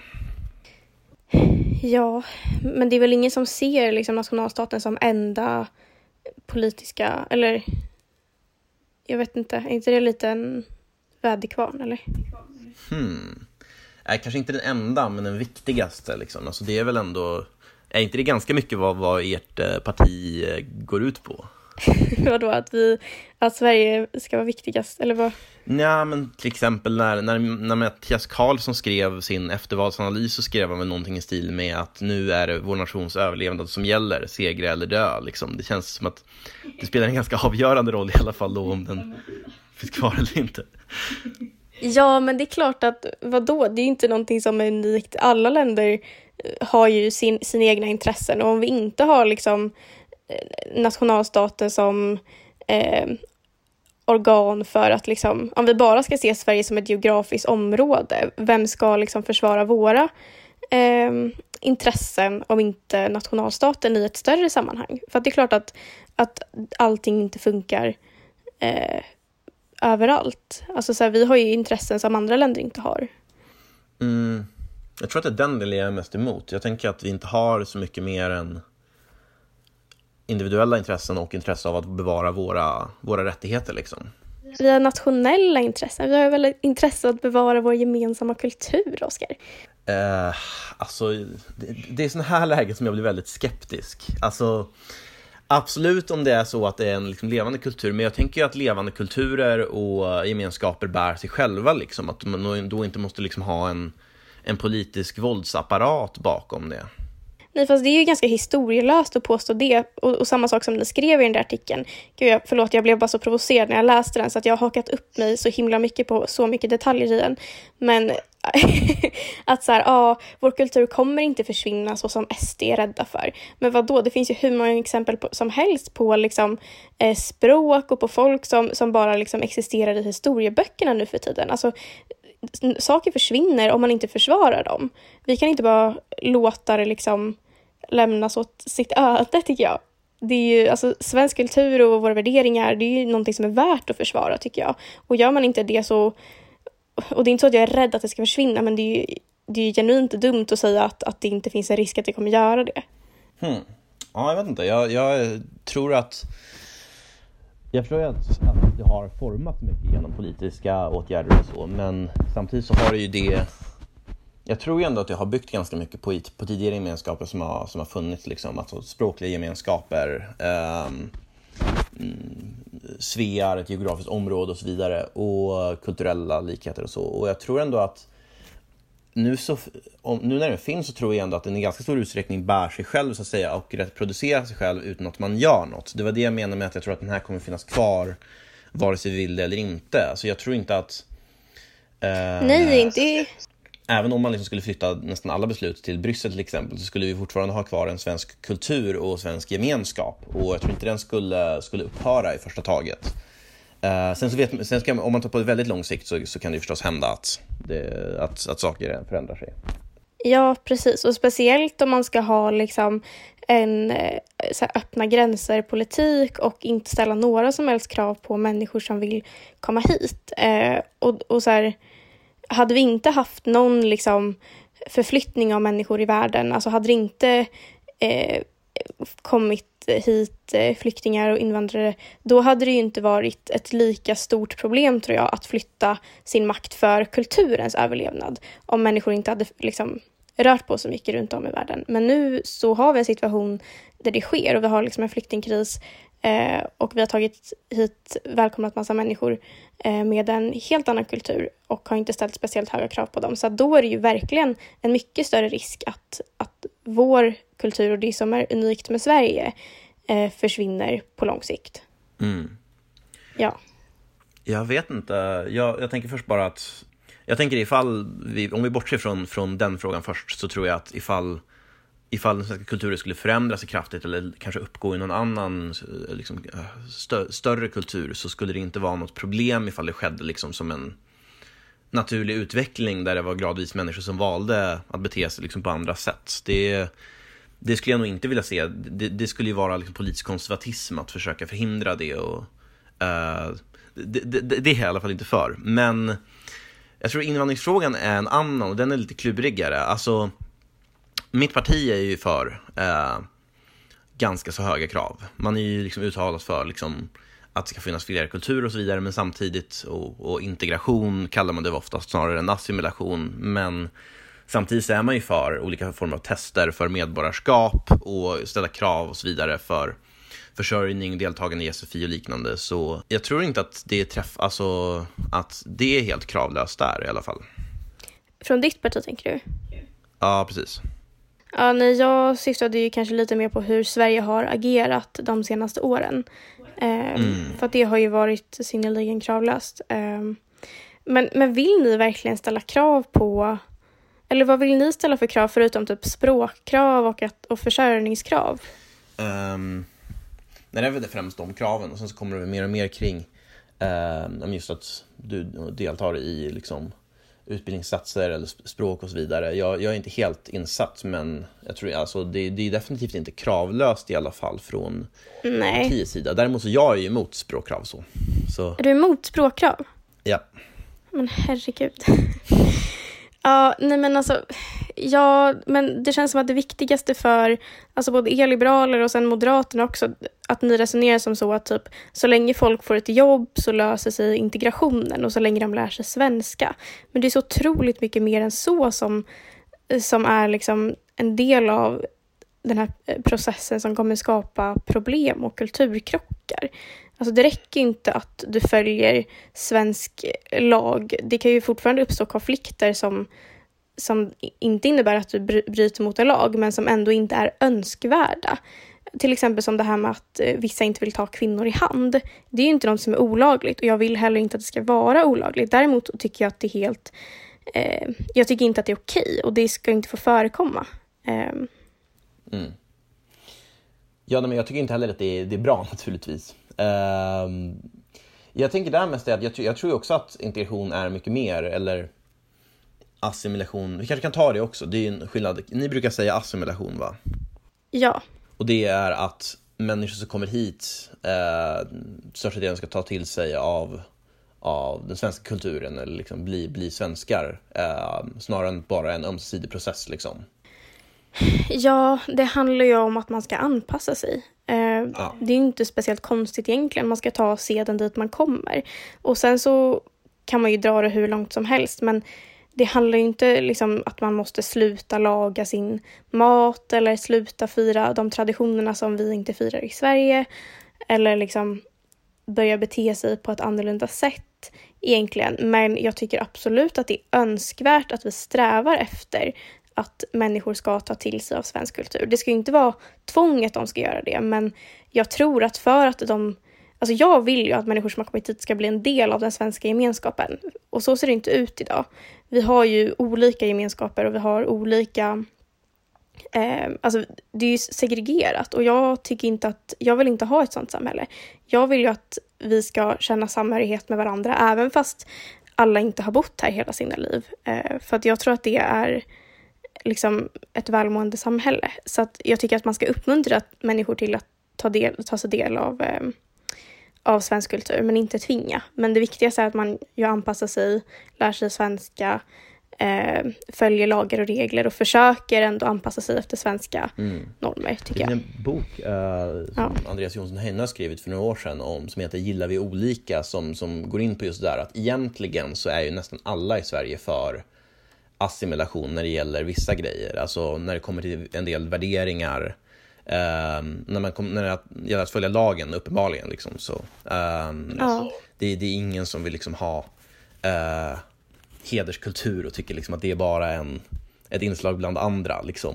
Nej. Men jag håller till största delen med. Alltså jag tror att det finns en, om det nu finns en nationell gemenskap som gör och människor kommer hit så är det klart att många skulle tjäna på att uh, få bli en del av den. Liksom, och att det, det är nog också vad många faktiskt vill göra och snarare att vi har liksom att vi är så pass ifrågasättande om det här och att det alltid kommer då till vad är egentligen svenskhet och så vidare och varför ska, är det så viktigt med det? Att det snarare kan bli ett hinder för människor som faktiskt skulle vilja bli en del av samhället att, att man har den attityden. Vad menar du? Jag förstår inte.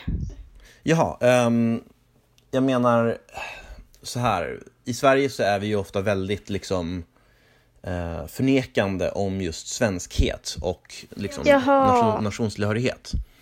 Ja. Och eh, jag tror nästan att det kan bli ett hinder för alltså, folk som faktiskt vill bli en del av samhället. Ja. Att man då möter, liksom, möts av ingenting. Um, men däremot tror jag att det mesta av segregationen faktiskt beror på just mer uh, utanförskap i, i form av att man saknar jobb och att man inte kan, att man hamnar i vissa områden och så. Jag tror att det är det som är så att säga roten till mm problemet, även om jag tror att det är betydligt mer än att bara få ett jobb som ingår i, i, att, i att bli en del av samhället.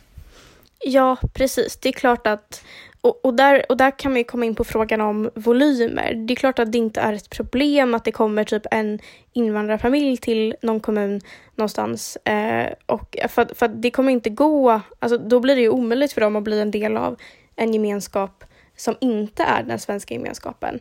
Men om man har liksom hela områden där det inte finns någonting svenskt, då är det klart att det är mycket, mycket svårare att bli en del av den svenska gemenskapen. Eh, och där har vi totalt misslyckats, så jag har väldigt svårt att liksom se hur vi ska lösa de problemen. Eh, faktiskt. Mm.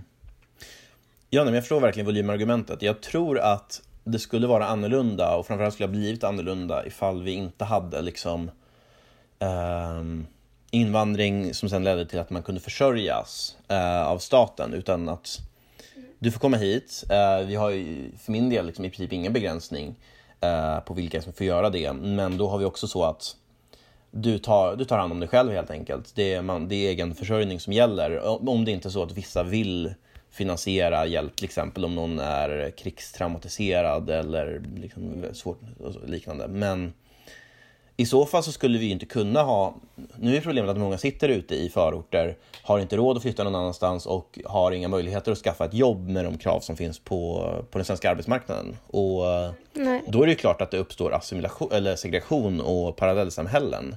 Och att det också rotar sig i att de här inte heller kommer ta till sig av någon, någon svensk gemenskap eller kultur när, de, när det är så. Nej, precis. Jag kommer ihåg, jag, det var väl några år sedan nu som SD skrev någon artikel om att så här, vi borde ha folkdans i förorterna. Och alla bara hånade sönder oss. Men så här, och jag, och jag tycker inte att det skulle lösa alla problemen, men i, i vilken ände ska vi börja i? Liksom, någonstans måste vi försöka göra någonting åt segregationen. För jag vet inte om det är någon som tycker att det är bra att vi lever segregerat egentligen. Eh, och det är också spännande att här, eh, Liberalerna är för öppna gränser typ. Eh, men samtidigt så med den politiken så hade ju inte så många människor kommit hit. För man pratar ju om så här typ eh, pull-effekt, eller vad säger man? Ja. Ja, så att så här, vi hade ju inte ens, det hade inte ens kommit hit så många människor om Sverige inte var ett sånt generöst land som vi har varit de senaste åren. Eller jag tror inte det i alla fall.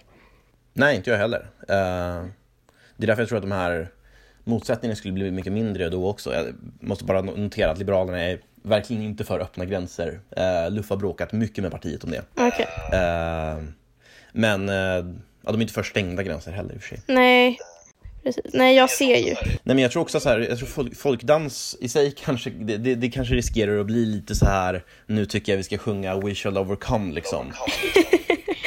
ja, jag vet. Men eh, jag, jag, tror inte att hela idén i sig är dum. Jag tror mer så här att du kanske måste ha liksom en, en mera strukturella mekanismer, alltså säga en pull-effekt och ta sig ur uh, det utanförskapet också i och med möjligheten att, att skaffa jobb, få svenska kontakter och en push-effekt i och med att ja, men, det, det, är inte så himla lätt att bli försörjd utan eh, att jobba ifall du är arbetsför. Liksom. För då tror jag att alltså, ifall du börjar hamna på jobb, det, det, det, är väl en betydligt mindre segregation ändå när det gäller invandrare som har jobb och som inte bor i utanförskapsområden. Ja, ja men det är det väl. Garanterat. Eller? Ja, och jag skulle vilja tippa på att det, det är inte så att alla ens värderingar eller liksom tidigare kultur försvinner direkt bara för att du får ett jobb. Men det är väl förmodligen underlättar det förutsättningarna att eh, kunna anpassa till eller åtminstone samfungera med eh, samhället här ifall du också har en massa kontakter som är svenska och är liksom en del av den svenska arbetsmarknaden. Ja, precis. Absolut. Så jag tror bara inte att det behövs så mycket mer, men vad, vad är det liksom för, vill, vill ni se någon typ av försvenskningspolitik också eller? Ja, alltså vi vill att det ska vara obligatoriskt att eh, man ska gå liksom en utbildning i hur Sverige fungerar och svensk kultur och liksom en introduktion i det svenska samhället kan man säga. Eh, för att så här, jag kommer ihåg när jag gick i nian tror jag det var, så det var 2015 tror jag. Eh, gud var det fem år sedan? Shit, gick in, vad gammal jag känner mig nu. Eh, nej men 2015 så var det ju den värsta liksom eh, vågen till Sverige och eh, jag kommer ihåg att Gotland har inte innan 2015 så hade inte vi tagit emot så många människor. Ehm, men 2015 så kom det, det kom kanske så fem nya killar i veckan till min lilla högstadieskola här i Visby. Och eh, det uppstod så otroligt mycket problem mellan liksom eh, dels så hade jag eh, en tjej i min klass som var muslim men som ändå levde liksom som en, en modern, alltså så här, hon var moderat muslim, hon, alltså så. Eh, som fick otroligt mycket eh, glåpord och hat från de här killarna för att hon inte var, alltså för att hon var, eh, inte bar eh, hijab och så vidare. Och dels så eh, blev eh, tjejer på min skola tillsagda av lärarna att vi skulle sluta ha på oss typ tajta byxor för att de här killarna inte var vana med kvinnor som klädde sig så. Ehm, och då blev jag så himla arg och kände så här, vi måste göra någonting åt det här. Det var lite där som min så här, eh, så här, ilska började för att jag tyckte att det var så himla fel. Eh, så att jag startade typ ett litet integrationsprojekt och så här, marknadsförde det för rektorn då för att få det godkänt som att jag skulle så här, eh, berätta om midsommar och påsk för alla som hade kommit hit. Eh, och det gjorde jag ju också, men jag pratade ju också om typ så här vissa jobbigare saker som att typ det är okej att vara gay i Sverige och här är vi jämställda och så vidare. Och då kommer jag ihåg att det var så himla många som sa till mig så här varför berättar inte någon annan det här för oss? Varför har inte vi fått höra det här? Varför har inte vi fått lära oss det här? Ni måste ju tala om för oss vad det är som gäller. Vi har ju ingen aning om hur man ska leva här. Ehm, så att så här, vi kan ju inte utgå ifrån heller att människor inte vill bli en del av samhället. Det är ju jättekonstigt att man har det som utgångspunkt istället för att utgå ifrån att det är klart att de vill bli en del av vår gemenskap. För det tror jag att många genuint vill. Ja, det där är svårt. Jag tror att det finns eh, säkert de som inte vill det också, men jag tror absolut att en väldigt, väldigt stor andel vill och det där är även någonting som till exempel, om du vet Mustafa Panshiri och Khalis Amid har varit runt och föreläst för unga liksom, invandrarkillar och ungdomar om hur Eh, ja, skillnaden mellan Sverige och Afghanistan till exempel. Um, ja, men jag tycker att sånt där, det, det, kan ju vara svårt tycker jag att slå fast liksom då exakt vad det är som är svenskt i till exempel ett test eller prov eller så, eller någonting man ska stödja politiskt. Men om man bara ska förklara det för någon som inte eh, någonsin varit en del av samhället så tror jag inte alls att det är eh, någonting att fastna i, liksom att definiera exakt vad det är som är svenskt eller inte. Du kan nog liksom ha, berätta övergripande vad det är som är de största skillnaderna. Um, och det tror jag absolut är någonting som, uh, som, det funnits, som det funnits för lite av. Uh, men då, då såg du väldigt påtagliga problem direkt, liksom, när det här hände. Ja, gud ja. Alltså det var ju kaos och, och jag försökte så här, på den tiden så, så var jag ju en person som hatade SD som de flesta andra unga tjejer gör. Uh, och försökte ju verkligen ha ett öppet sinne och tänka att, att så här, det här är bara mina fördomar. Eh, det är klart att de här inte har de här värderingarna. Eh, men det blev så himla bekräftat gång på gång och, och jag tyckte det var så himla märkligt hur skolan agerade där också. Som att vi liksom, att det var vi som skulle ändra vårt beteende. Mm. Um, ja, det är ju jättekonstigt förstås. Ja, precis. Och sen kommer jag ihåg, jag eh, känner en kille som kom hit 2015 som eh, har eh, som, som jag lärde känna när vi gick i högstadiet då. Och han har levt liksom som en så här modern muslim, eller vad man kan säga. Han har jättesvårt för sin egen kultur och sin egen religion och det var mycket därför han kom hit. Och han har ju blivit misshandlad liksom gång på gång av sina före detta klasskamrater och, och där han har bott för att de tycker att han inte lever som en, som en god människa. Liksom. Mm. Um, och det är också Sveriges misslyckande som visar sig där. Ja, det är så himla sorgligt. Alltså man tar ju, vi har verkligen inte tagit ansvar. Uh, och det har ju liksom drabbat så otroligt många oskyldiga människor att vi inte har gjort det. Um, så det är mm. jätteproblematiskt. Jag tror att det är många ofta som har undvikit sådana konflikter också för att de är rädda på olika sätt eller för att det är obekvämt att ta sånt eh, eller för att det liksom blir en bekräftelse då av att det finns skillnader. Um, och man kanske är orolig för vad som blir konsekvenserna. Man har ju ofta varit undfallande mot hederskultur och så också, liksom erbjudit separata badtider för det eller vad det kan vara. Um, och jag tror att det, det, förmodligen så hade partier som till exempel ditt parti varit betydligt mindre ifall man hade kunnat liksom inte uh, ifall, ifall man inte hade undvikit sådana här konflikter så pass mycket som man har gjort. Ja, det tror jag absolut att vi hade varit. Um, jag tänkte skulle försöka ta ett par frågor till dig som lite andra.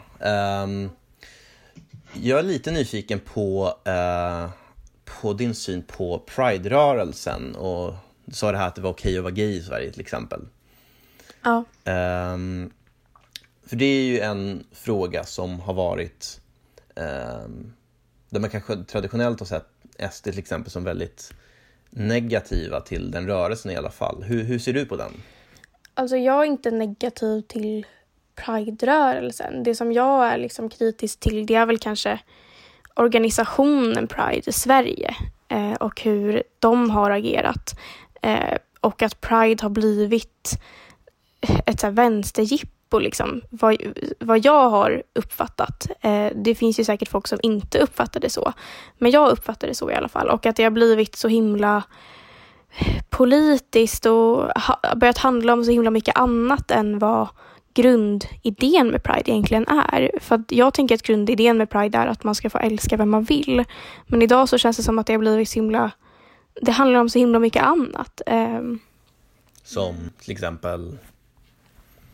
Nej men typ att exkludera oss eh, och så här, politik och ja, jag vet inte. Jag har svårt att sätta orden på det men jag bara har fått den liksom, känslan. Och att det ska vara så himla så här...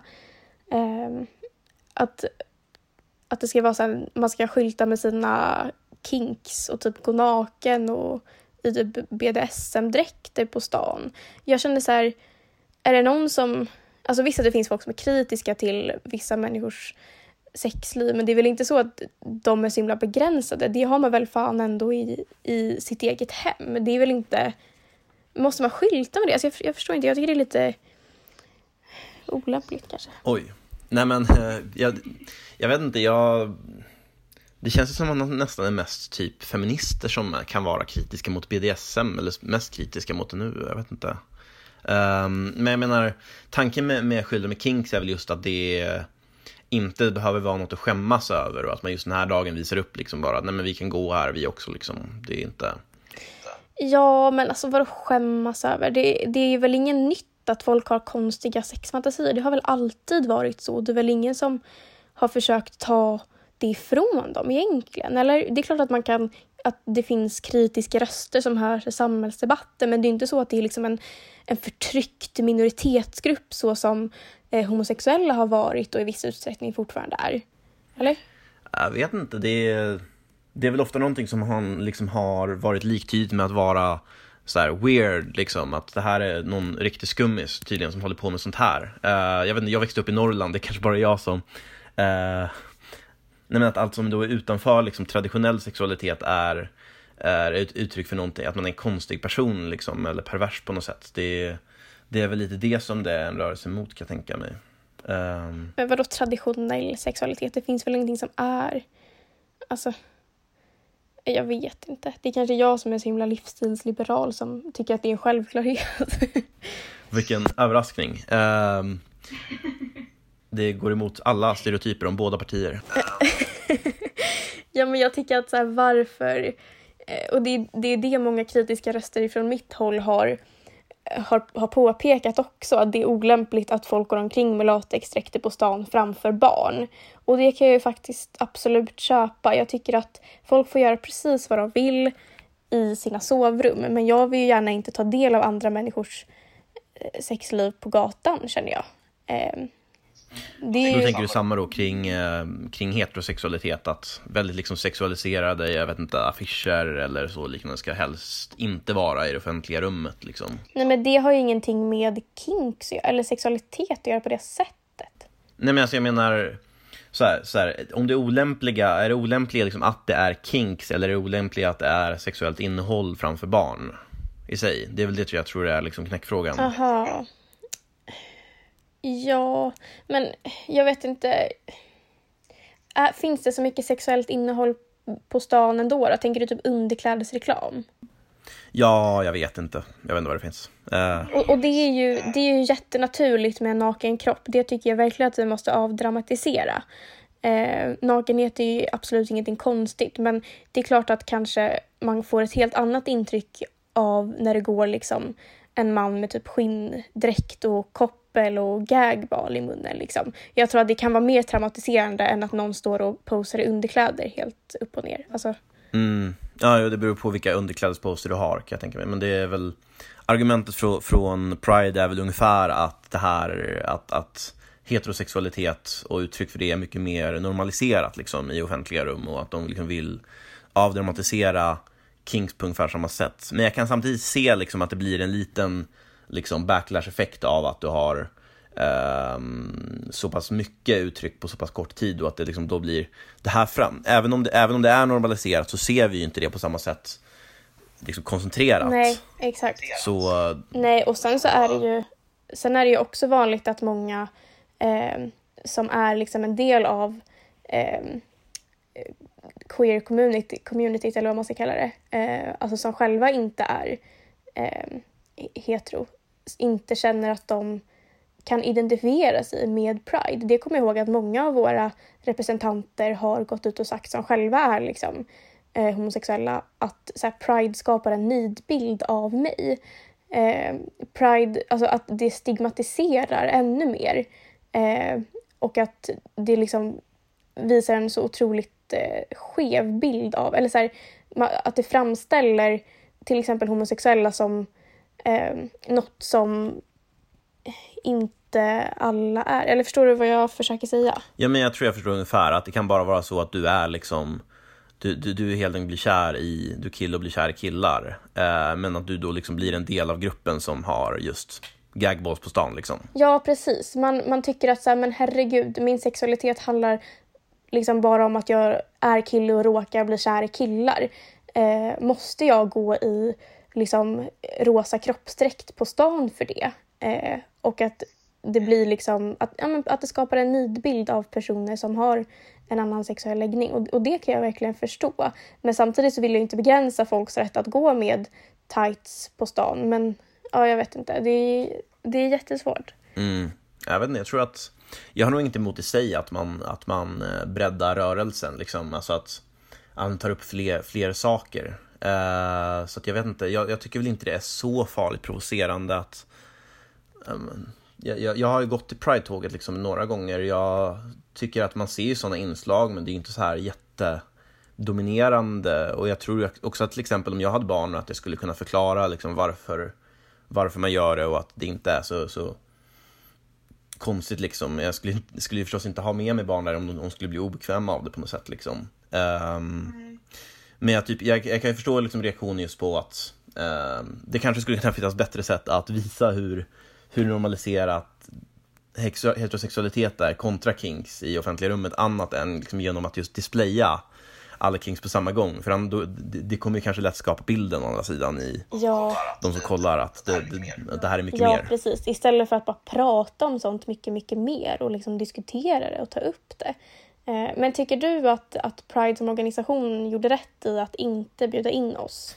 Alltså, det blir svårt för en sån rörelse att inte ta ställning i frågor där de tycker att det har att göra med just det, det de finns till för. Liksom men jag vet inte, jag, jag, kan ju förstå att det finns en konflikt mellan liksom SD och Pride-rörelsen, speciellt med, med tanke på typ vilka poli vilken politik ni har varit för tidigare. Alltså ni har väl haft en mindre, vad ska man säga, hbtq-öppen politik tidigare kanske än vad ni har nu eh, speciellt. Men eh, jag tror nog ändå att jag tycker att det man, att ni kanske skulle kunna gå, få gå med. Um, jag tänker att det, det, blir svårt att dra väldigt snäva gränser för vilka, vilken ideologi man måste ställa sig bakom. Jag menar även KD har väl inslag som inte är helt liksom enligt med liksom en, vad ska man säga, väldigt eh, strikt helöppen hbtq-agenda liksom. Ja, absolut. Ehm, men kan du förstå varför liksom ni inte fick gå med? Ja, men jag tänker så att organisationen är, består av bara typ vänsteraktivister, men det är ju bara min fördom. Eh, men jag tänker varför bjuder man inte bara in alla Alltså hade vi varit emot Prides budskap, grundbudskap, så hade vi väl tackat nej till inbjudan tänker jag. Mm. Och då hade de ju kunnat gjort en grej av det. Nej, SD vill inte gå för de homofober uppenbarligen, hade de ju kunnat sagt då. Om det var så himla viktigt för dem att göra politik av det. Eh, alltså så här, om, om deras fördom om oss stämmer, då hade vi väl inte ens dykt upp liksom. Mm. Jag tror att det man tänker sig är att ni skulle typ utnyttja den för att liksom bygga legitimitet kring er själva fast ni inte egentligen, ni kanske ställer er bakom vissa av deras mål liksom lite grann men inte alls liksom hela Uh, hela tanken bakom det, liksom, att, att man ska få inte dömas efter, sin, efter sexualitet så länge det är samtycke och så vidare. Ja, nej men det tycker vi inte att man ska, eller vadå? Ja, eller kanske att det ska vara liksom lika normaliserat oavsett vad det gäller. Och vi, vi har ju också det här transfrågan förstås. Ja, men vi är ju inte, alltså så här, vi tycker inte att, att transsexuella inte ska få existera. Alltså det är ju bara det att vi inte gör politik av sådana frågor på samma sätt som många gör. Mm. Alltså så. Och det är många som säger så här, ah, SD stöttar inga hbtq-reformer i riksdagen. Men jag har inte hört en enda person av dem som har sagt det här kunnat nämna en enda hbtq-reform och dess innebörd. Då har det kanske varit så här, ja, ni röstade inte på sossarnas budget som innehöll det här hbtq-inslaget. Så att så här, vi har ju alltid stått för att så här, eh, att, man, att, liksom, att alla människor ska vara lika inför lagen och, att, och behandlas lika och liksom diskriminera någon, någon på grund av deras till exempel identitet eller sexuella läggning, då ska man ju straffas för det. Liksom. Eh, så det är inte så att vi förnekar att liksom, transsexuella existerar eller tycker att de inte ska ha samma rättigheter som alla andra. Men till exempel eh, homoadoptioner var ni väl inte för förut? Vi var för homoadoptioner som skedde i närstående relation till barnet. Alltså till exempel om typ eh, ett barns föräldrar gick bort och eh, mm. mammas bror var gift med en man. Så, alltså de typer av homoadoptioner. Och det var typ 99 procent av alla adoptioner som förekom i Sverige för att det är eh, många länder som inte ens tillåter att homosexuella adopterar. Eh, så det är ja. jätte, jätteovanligt. Att, eh, så att vi var ju för 99 procent av, av dem. Ehm. Men inte eh, andra adoptioner, även om de kunde äga rum? Nej, det har vi varit emot, men nu är vi för det. Mm. Nej, men jag läste till exempel en text av Mattias Karlsson, den var ju skriven tidigare förstås, men där den var rätt kritisk just också och menade liksom att det kunde finnas negativa effekter av, mm. av sån uppfostran. Ja, och, och det är ju ganska svårt. Det finns ju ganska olika eh, takes på, på vad som stämmer med det och inte. Och jag tycker absolut att vi måste kunna ha det samtalet utan att det, att det ses som problematiskt eh, ur ett barnperspektiv. Liksom. Eh, för att någonstans så, så, måste man ändå se Alltså, för mig så är ju barnets bästa mycket viktigare än en vuxen människas rätt till att skaffa barn. Eh, mm. Och jag tycker att det är klart att vi måste kunna diskutera barnperspektivet utan att det avfärdas som homofobi. Mm.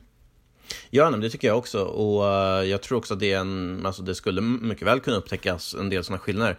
Jag skrev till exempel en artikel här om året om uh, uh, assisterad befruktning för ensamstående. Uh, då hänvisade till en studie som pekade på att ensamstående kvinnor eller kvinnor i lesbiska förhållanden eh, att barn som växte upp under de, de förhållandena faktiskt kunde få ha det, upp, uppvisa liksom bättre eh, stats över hälsa och liknande än eh, barn som eh, växte upp med i, alltså, olikkönade par. Mm. Ja, jag har också läst den faktiskt. Men det kan ju förklaras också av att kvinnor är bättre föräldrar än män. ja, alltså nu vill ju inte jag hoppa på det här tåget om att liksom hata på män. Men det ligger säkert någonting oj, i det. Um, men då kommer jag in på det här med liksom manliga och, och kvinnliga förebilder. Eh, och så här, vårt argument mot att eh, ensamstående eller homosexuella ska få eh, skaffa barn har ju varit att så här, staten ska inte göra ett barn föräldralös innan det ens har fötts. Alltså så här, vi ska inte liksom se till att ett barn inte har en pappa. Alltså så här, det har ju varit vårt argument tidigare. Um, men samtidigt så, så, så tror ju inte jag att, att så här, bara för att någon har en mamma och en pappa så betyder, så betyder det att mamman är barnets kvinnliga förebild och pappan är barnets manliga förebild. Alltså så, mm. så ser det inte ut idag, så det är ju inte ett argument som håller alls. Och nu har ni också ändrat den positionen. Ja. Mm. Nej men jag tycker väl att det borde vara öppet för liksom, att ompröva eh, ja, men alltså, om partier ändrar sin inställning i olika frågor så tycker jag att det borde vara möjligt för som, som Pride-rörelsen att ompröva sin inställning till partiet också. Um, absolut. Um, men jag funderade på en, en sista fråga tänkte jag. Um, på Sverigedemokraterna som parti. Uh, det finns ju några andra saker ni har eh, ändrat också i politiskt. Eh, jag tänkte bara först kolla, du, du sa att du blev aktiv där i... Blev du aktiv i samband med den här händelsen på skolan eller var det liksom senare? Eller Nej, det... det var lite senare. Det var 2016. Ja, så att när jag, jag... Jag gick med i partiet när jag flyttade till Stockholm för att börja gymnasiet. Just det. Och vilka var de viktigaste skälen till att du gick med och att du är med nu? Nej men alltså det började väl, alltså jag började ju mitt politiska engagemang och intresse mycket, mycket tidigare än 2015 och då av helt andra skäl än liksom eh, kulturkrockar. Eh, och det var ju, jag har ju varit liksom radikalfeminist och eh, hur jag rörde mig mot liksom det här hållet var ju för att jag såg så mycket, jag kunde inte alls identifiera mig med liksom feministers verk, verklighetsbeskrivningar och, och att så här, de sakerna som jag såg som problem var enligt dem icke-problem.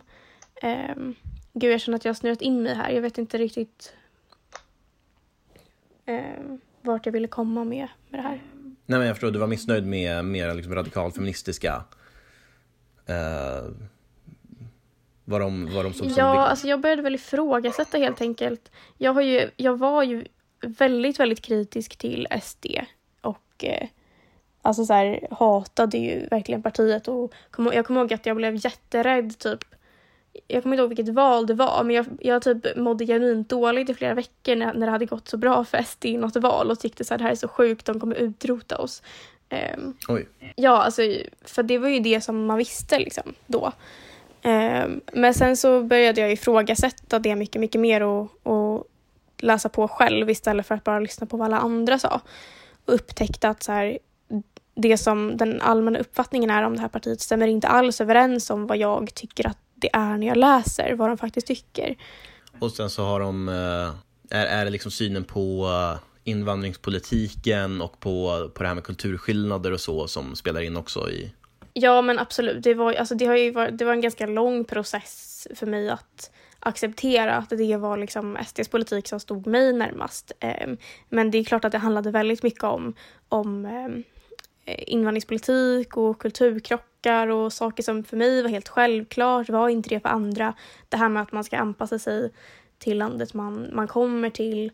Eh, men också mycket så här jämställdhetspolitik, eh, hur man definierar jämställdhet. Vad, vad, vad, som, man, vad, vad som är viktigt liksom i, i jämställdhetspolitiken. Och där tyckte jag också att SD hade mest rimligast eh, politik. Mm, just det. Um, var, varför tror du att folk, eller vilka tror du är de viktigaste missförstånden som folk har om SD? Jag menar, du som sagt hatade dem och var jätterädd för dem. Um, vad, vad, tror du att andra, andra har liksom för feluppfattningar? Det beror nog helt på vilken grupp. Alltså jag tror att eh, vissa tror nog bara att SD är ett gäng liksom blåsta, outbildade bönder som bor i Skåne typ. Eh, det är nog många så här eh, PK-stockholmare som har den uppfattningen om Sverigedemokrater. Eh, men sen så är det väl det här gamla vanliga att vissa tror att vi är rasister och homofober och kvinnohatare och tycker att kvinnor ska stanna hemma och liksom vara fastkedjad vid spisen och så vidare. Men samtidigt så tycker jag att det inte är så mycket sådär längre. Alltså jag upplever inte att jag möter speciellt mycket eh, alltså sådana orimliga fördomar idag. Eh, Nej. Alls faktiskt. Um, jag um, tänkte fråga, SD har ju haft, eh, som vi var inne på, en helt annan politik när det gäller till exempel hbtq-frågor tidigare och när det gäller, alltså SD var ju ett ganska annorlunda parti som jag ser det på eh, ja, även 00-talet men framförallt typ 90-talet. Och eh, det har ju uppdagats även på senare tid men ännu mer då olika skandaler och liknande där, där folk, företrädare faktiskt har uttalat sig rasistiskt och eh, tidigare så har ju det här varit mer uh, genomgripande i partiet och att ja, partiprogrammet har i alla fall varit radikalare emot invandring till exempel och liknande. Um, vilka skulle du säga är de största problemen med... Hur, hur, ser du på partiets historiska problem på det sättet? Alltså det finns jätte, jättemycket man kan säga på det här området. Um, och för mig personligen så, så som jag resonerar, liksom, eller så som jag förhåller mig till partiets historia är ju att då var då och nu är nu. Och jag står för det som partiet står för idag och allt annat är egentligen eh, in the past så att säga. Eh, och jag förstår att, att man kan vara liksom kritisk till, eh, till skandaler och hur vi och vår tidigare politik och att det inte var så länge sedan. Ehm, mm. Men samtidigt, och att så här, vissa av våra företrädare gick med för så himla länge sedan. Och att man kan undra eh, om det finns någon liksom ja, om de är mer extrema än vad de utgör sig för att vara idag. Liksom. Att många har den mm. synpunkten. Men samtidigt så måste man förstå att så här, vi lever i ett informationssamhälle idag som vi inte gjorde för, alltså bara på 90-talet. Det gick inte bara att googla eh, vad någon tyckte liksom, och få fram det. Eh, och jag tror att det är ganska svårt för vår generation att förstå hur annorlunda samhället såg ut eh, för bara liksom 10-20 år sedan när det kommer till hur lättillgänglig information var. Eh, för att idag så, det är inte så att eh, Idag kan du om det kommer fram typ en NMR-are till mig idag och jag inte vet vad det är för någonting och de berättar att ja men det här är jättebra vi tycker så här och, eh, och jag tycker det låter bra. Då kan jag ju gå hem och googla och få fram, ja men det är så här de egentligen menar. Eh, det kunde man ju inte då. Och jag säger inte liksom att det jag, jag, tänk, alltså jag tycker bara att man ska ha det i åtanke mm. när man kritiserar eh, partihistoria och så vidare. Och jag tycker också att det är märkligt att man, att man nästan bara kritiserar SDs historia. För att så här, man pratar aldrig om att så här, Löfven gick med i Socialdemokraterna 1970 och man tvångssteriliserade liksom människor sanktionerat av deras regering fram till 76. Eh, Alltså man, man steriliserade så 63 000 människor för att de var homosexuella, samer, romer, sexuellt lösaktiga. Eh, man studerade rasbiologi eh, och, och det pratar vi liksom inte om. Och är inte det ganska mycket sjukare att så här, eh, man har steriliserat 63 000 människor? Är inte det sjukare än att eh, ja, det som är vår partihistoria, att vi har haft eh, vissa saker som är dåliga i vårt partiprogram och ja, alltså förstår du? Jag tycker det känns så här oproportionerligt. Mm, jag förstår ungefär vad du menar. Jag tror ändå att det är...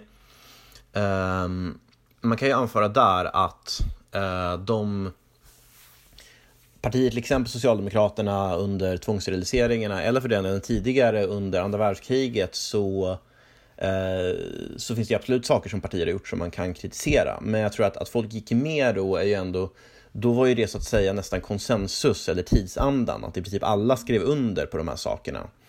Uh, och att då är det svårt att kritisera enskilda personer för att de gick med i partier. Men jag tror att det skulle finnas en sån, alltså att man kan, man kan förklara en parallell till det på SD-spåret. Eh, uh, alltså om man skulle ta argument från, från någon som, som, eh, som ser det här problemet på, med SD på 90-talet är det väl att då var SD i princip, skulle jag säga, öppet liksom om, om inte direkt rasistiska så kraftigt främlingsfientliga och det var väl, ja, man, man kan då beskriva det som att, att rasistiska eh, delen var i princip accepterad eh, då. Och att, att personerna då gick med i just SD, trots det här, är liksom suspekt då. Eh, alltså för att det fanns ju många andra partier som inte hade de här inslagen då. Men de partierna belyste ju inte de problemen som uppenbarligen de här individerna eh, liksom upplevde som problem. Och, och, jag, och så här, jag förstår att så här, för många kanske det låter som att jag relativiserar SDs historia när jag försöker börja prata om andra partiers historia. Eh, och det är absolut inte det som jag försöker göra och jag försöker liksom inte undvika frågan men samtidigt så så känns det som att kritiken mot partihistorien är så himla onyanserad för att det är så mycket som har förändrats Eh, alltså kulturellt också. För att så här, det som vi ser som främlingsfientligt idag var ju kanske inte lika främ främlingsfientligt då. Alltså jag kommer ihåg, nu kanske jag gör bort mig genom att berätta det här, men när jag gick på dagis då sa man ju liksom, kallade vi chokladbollar för en ordet och det gjorde alla, alltså det gjorde ju till och med mina dagisfröknar och det var ingenting konstigt. Um, och, då, och, nu kommer folk sitta och säga så här, ah, outbildade jävla gotlänningar liksom.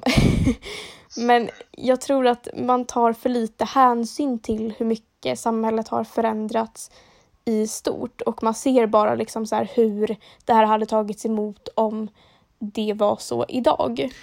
Ja, jag tror nog ändå att mycket av det SD gjorde på 90 och 00-talet i början var sånt som ansågs väldigt uh, främlingsfientligt redan då. Uh, kanske inte bland allmänheten liksom, men uh, Ehm, lika mycket som idag. Men eh, jag tror nog att jag kan förstå argumenten ändå att de här, att riksdagspartierna då, som jag antar att SD såg det, drev väl inte de frågor som SD driver, alltså att ja, men ungefär det som blir mer och mer konsensus idag, att det behövs kraftig begränsning av invandringspolitiken, att det är viktigt med svensk kultur och att man anpassar sitt samhälle om man kommer hit och att de som faktiskt var beredda att driva sådana frågor då gissar jag var, var väl framförallt folk utanför riksdagspartierna och folk åt det mer nationalistiska hållet. Och där fanns det väl helt enkelt med massor av liksom eh, skräp också. Eh, som man, jag antar att man fick, man fick liksom köpa om man ville liksom ha, vara, vara del av någon politisk gemenskap. Precis, det fanns liksom ett alternativ till gemenskap som, som drev det som, som var viktigt för folk och som folk upplevde som problem. Um, och sen så var vi, vi var ju inte lika upplysta, alltså när det kommer till främlingsfientlighet och, och liksom hur, och så syn på invandrare, eh, tänker jag. Att vi idag är mycket mer upplysta och accepterande. Eh, för att det är inte lika främmande för oss idag som det var då, tänker jag. Mm. Men, eh, jag vet inte. Jag, jag skulle tro att man kommer reagera att det att det nog var många redan då som var upplysta om, om att sakerna de drev då var problematiska. Liksom. Mm. Um, jag vet inte, jag tycker väl att jag, jag, jag, kan väl också tro att, att ibland så är bilden av er överdriven. Att jag kan ju förstå att man är skeptisk mot att till exempel Åkesson och eh, andra höga partiföreträdare gick med redan på den tiden, liksom då det fanns eh, Bevara Sveriges svensk symboler och så. Men eh, samtidigt har jag svårt att tro att liksom, det är för att han egentligen var liksom är nazist och bara har fört SD i en mindre eh, så högerextrem inriktning för att liksom normalisera partiet eh, i någon slags evil plan. Liksom. Ja, alltså det är otroligt konspiratoriskt. Eh, dock ändå förvånande många som verkar tro det, att vi skulle ha någon slags dold agenda. Eh, och, och, det tror jag definitivt inte, eller så här, jag hoppas inte det i alla fall, för att jag har inte det. det vore helt sjukt sen när man får reda på det. när du bara står där och så, så införs diktatur liksom och vad fan var det här? Jaha, det var, det så här vi tyckte? Nej men det här, det här tro, trodde jag inte liksom. Nej men alltså jag vet inte, det är jättesvårt. Jag förstår att folk är skeptiska till det. Eh, men jag ser det ju som att vi är, att det partiet vi är idag, det är en annan sak liksom. Och vi har utvecklats och, och blivit bättre och, och inte för att, för att vi har en dålig agenda utan för att vi bara har utvecklat partiet. Alltså, de flesta riksdagspartier har ju funnits hur länge som helst. Liksom. Det är klart att de har haft längre tid på sig att utvecklas eh, och utveckla sin politik och, och sådär. Eh, medan vi inte funnits så speciellt jättelänge. Mm. Ja, alltså jag tror väl också ibland reaktionerna kan vara överdrivna. Alltså, jag, jag, kan också förstå att det är suspekt med att man gick med på den tiden, även om det finns möjliga förklaringar. Men eh, jag tror samtidigt problemet med alla konspirationsteorier är ju när man fyller i detaljerna. Liksom, att då betyder det att till exempel du gick med i ett parti som eh, leds av personer som gick med när de här personerna och liksom när, när partiet såg ut på det här sättet och det innebär att mm du måste ha de här och de här värderingarna eller liksom det, jag tycker det är svårt att dra för många sådana slutsatser liksom. Um, Även om jag också håller med om att det, alltså i kombination med att ni samtidigt har ju väldigt toppstyrt parti och att det fortfarande uppdagas ju då och då eh, rasistskandaler och ja, det, det kanske gör i fler partier, men det är ju liksom fler per capita i SD, så, eh, så uppstår det reaktioner ändå. Det kan jag nog förstå. Ja, det är klart. Och så här, anledningen till att vi har och fortfarande i viss utsträckning drar till oss liksom rasister. Det tror jag också har faktiskt mycket att göra med hur vi har framställts i media. Det är klart att om någon läser om oss och, och läser att vi är ett rasistiskt parti och själva är rasister tycker jag att det låter jättebra. Och jag tror att mycket handlar om okunskap och folk... Eh, alltså många har nog faktiskt inte koll på vad det är de...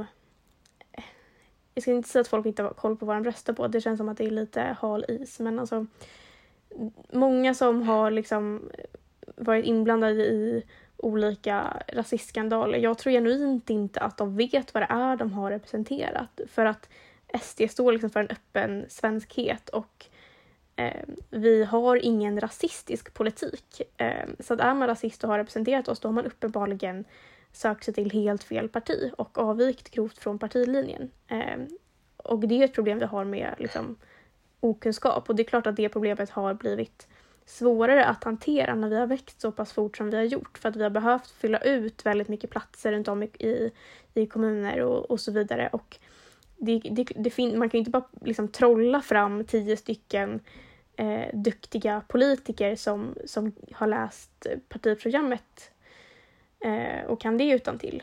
Så att eh, det har ju varit, alltså vi har ju haft det väldigt eh, kämpigt på, på den mm. fronten att höja lägstanivån. Ja, men det är ju samtidigt logiskt att om, om rasister var i princip välkomna under 90-talet och om eh, ni fortfarande är det partiet som liksom i riksdagen som är mest nationalistiskt och eh, invandringskritiskt, att det dras till sig personer, då, alltså även bortsett från media, som är, ja, som är åt det hållet fast extremare. Eh, liksom ungefär som det är troligare kanske att en person som är i Extinction Rebellion går med i Miljöpartiet än i SD, även om inte Miljöpartiet står bakom Extinction Rebellions åsikter. Liksom. Mm. Ehm, det som är problemet är just det här att det fortfarande rensas ut så att säga, att det fortfarande händer och jag tror att det kanske folk reagerar på är väl att de, de, de um, att man kanske inte gör tillräckligt, att det kanske är någonting som så att säga tolereras tills det upptäcks. Liksom. Um, och att det, det... Ja, men hur ska man upptäcka det innan? Liksom? Alltså jag, jag förstår att alltså det, det, jag tror att det är mycket lättare sagt än gjort. Alltså så fort det, det är någonting som... Alltså så fort man märker att någon avviker liksom ideologiskt eller har åsikter som inte hör hemma i partiet, då vidtar vi åtgärder mot det. Eh, och det känner jag mig faktiskt helt trygg i att partiet gör.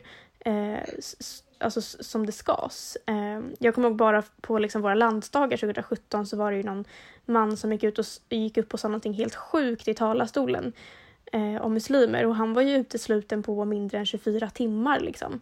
Så att, att säga att vi gör för lite, det tror jag bara handlar om att man inte har koll. Mm. Eh. Ja, jag, jag, vet inte exakt. Det finns väl också så här fall då man, då man har jag fått intryck av, då, då det ser ut som att man har känt till saker internt men att det framförallt har liksom kickats ut när, när det har uppdagats liksom offentligt. Men, men jag är ingen expert på varken om man har gjort till eller från på, på alla områden så det, det får liksom folk kolla upp själva tänker jag.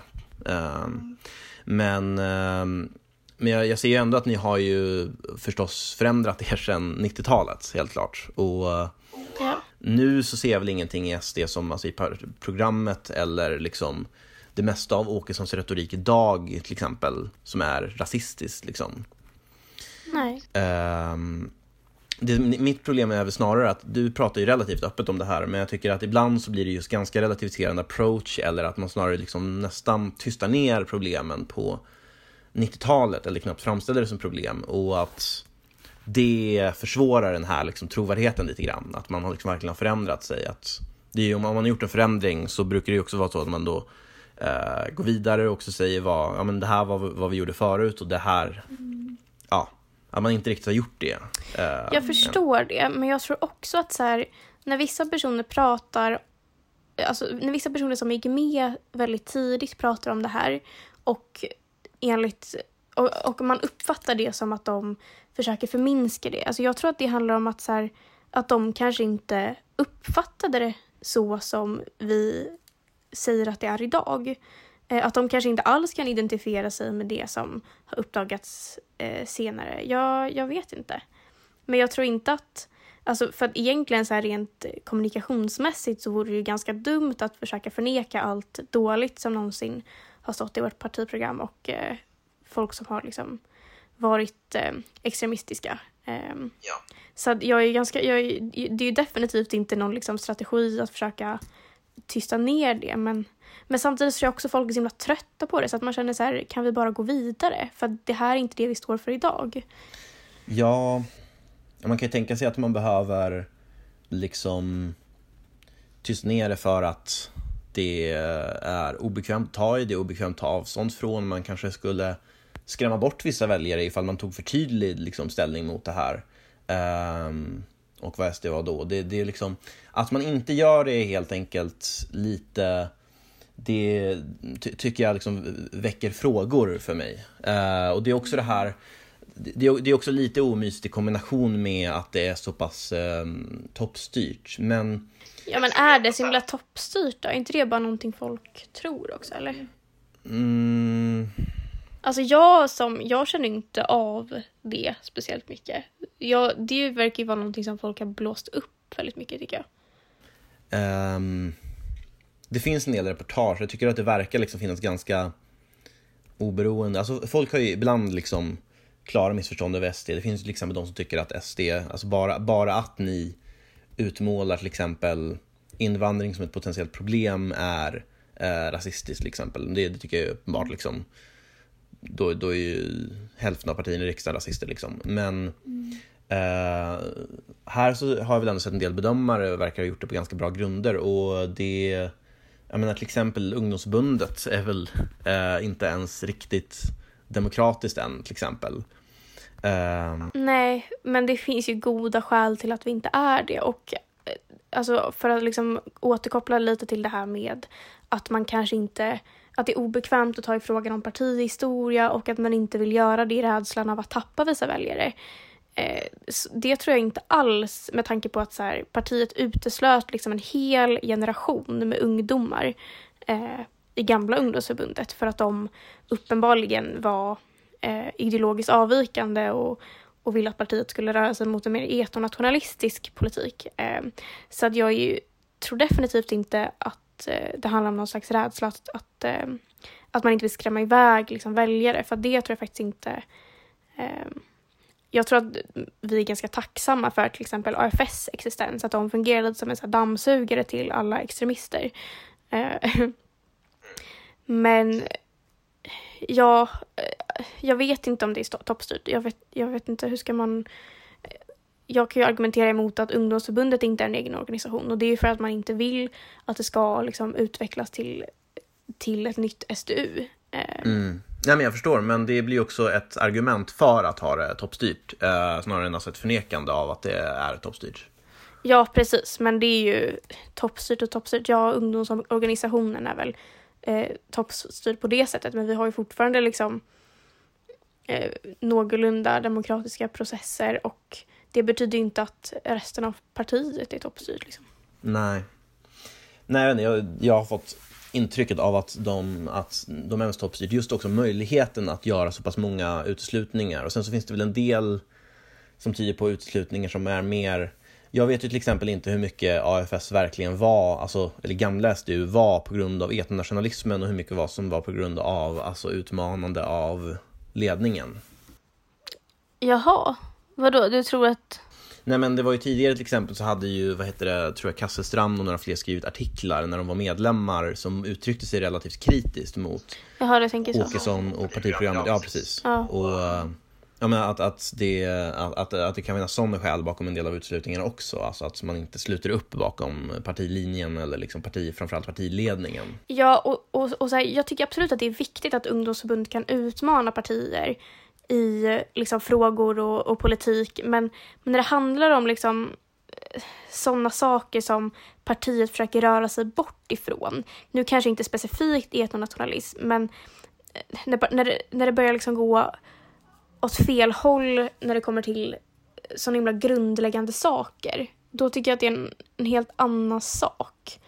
Eh, och, och, och nu har vi bara fått det bevisat att det var rätt beslut med tanke på att AFS har startats. Liksom. Och vi ser ju bara hur, hur deras retorik ser ut och, och vad de har för eh, politik. Så det är ju verkligen bekräftat i efterhand att, att de som blev uteslutna med liksom SDU var ju uppenbart väldigt mycket mer extrema än vad SD är mm. idag.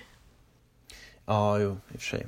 Um, nej, jag vet inte. För, för min del så ser jag det mer bara som att uh, det fortfarande finns kvar frågetecken just, just med tanke på hur, hur att det finns ganska få liksom, tydliga avståndstaganden mot just vad det var som var fel på 90-talet. Men jag tror ändå att om ni skulle liksom till, till, exempel, jag tror att Vänsterpartiet på 90-talet gav ut en vitbok eh, om eh, partiets tidigare liksom, internationella förbindelser med olika kommuniststater och liknande, var där man liksom klargjorde vad det var man har gjort fel och varför man var annorlunda nu. Och jag förstår ju till exempel att sådana som du som gick med ganska nyligen inte ser liksom det här så mycket som en del av er verklighet eftersom att det är ja, så pass länge sedan. Men jag tror ändå att, att det skulle vara lättare att acceptera liksom och så uh, att ha att göra mer med uh, partiet. Liksom, att det skulle vara, man skulle ha en trovärdigare uh, profil mot det här ifall man liksom kunde ta fram något sånt av något slag. Eller liksom bara, bara redogöra för vad, vad det var man som var problematiskt med det man gjorde förr för och hur det är man har, varför man har förändrats.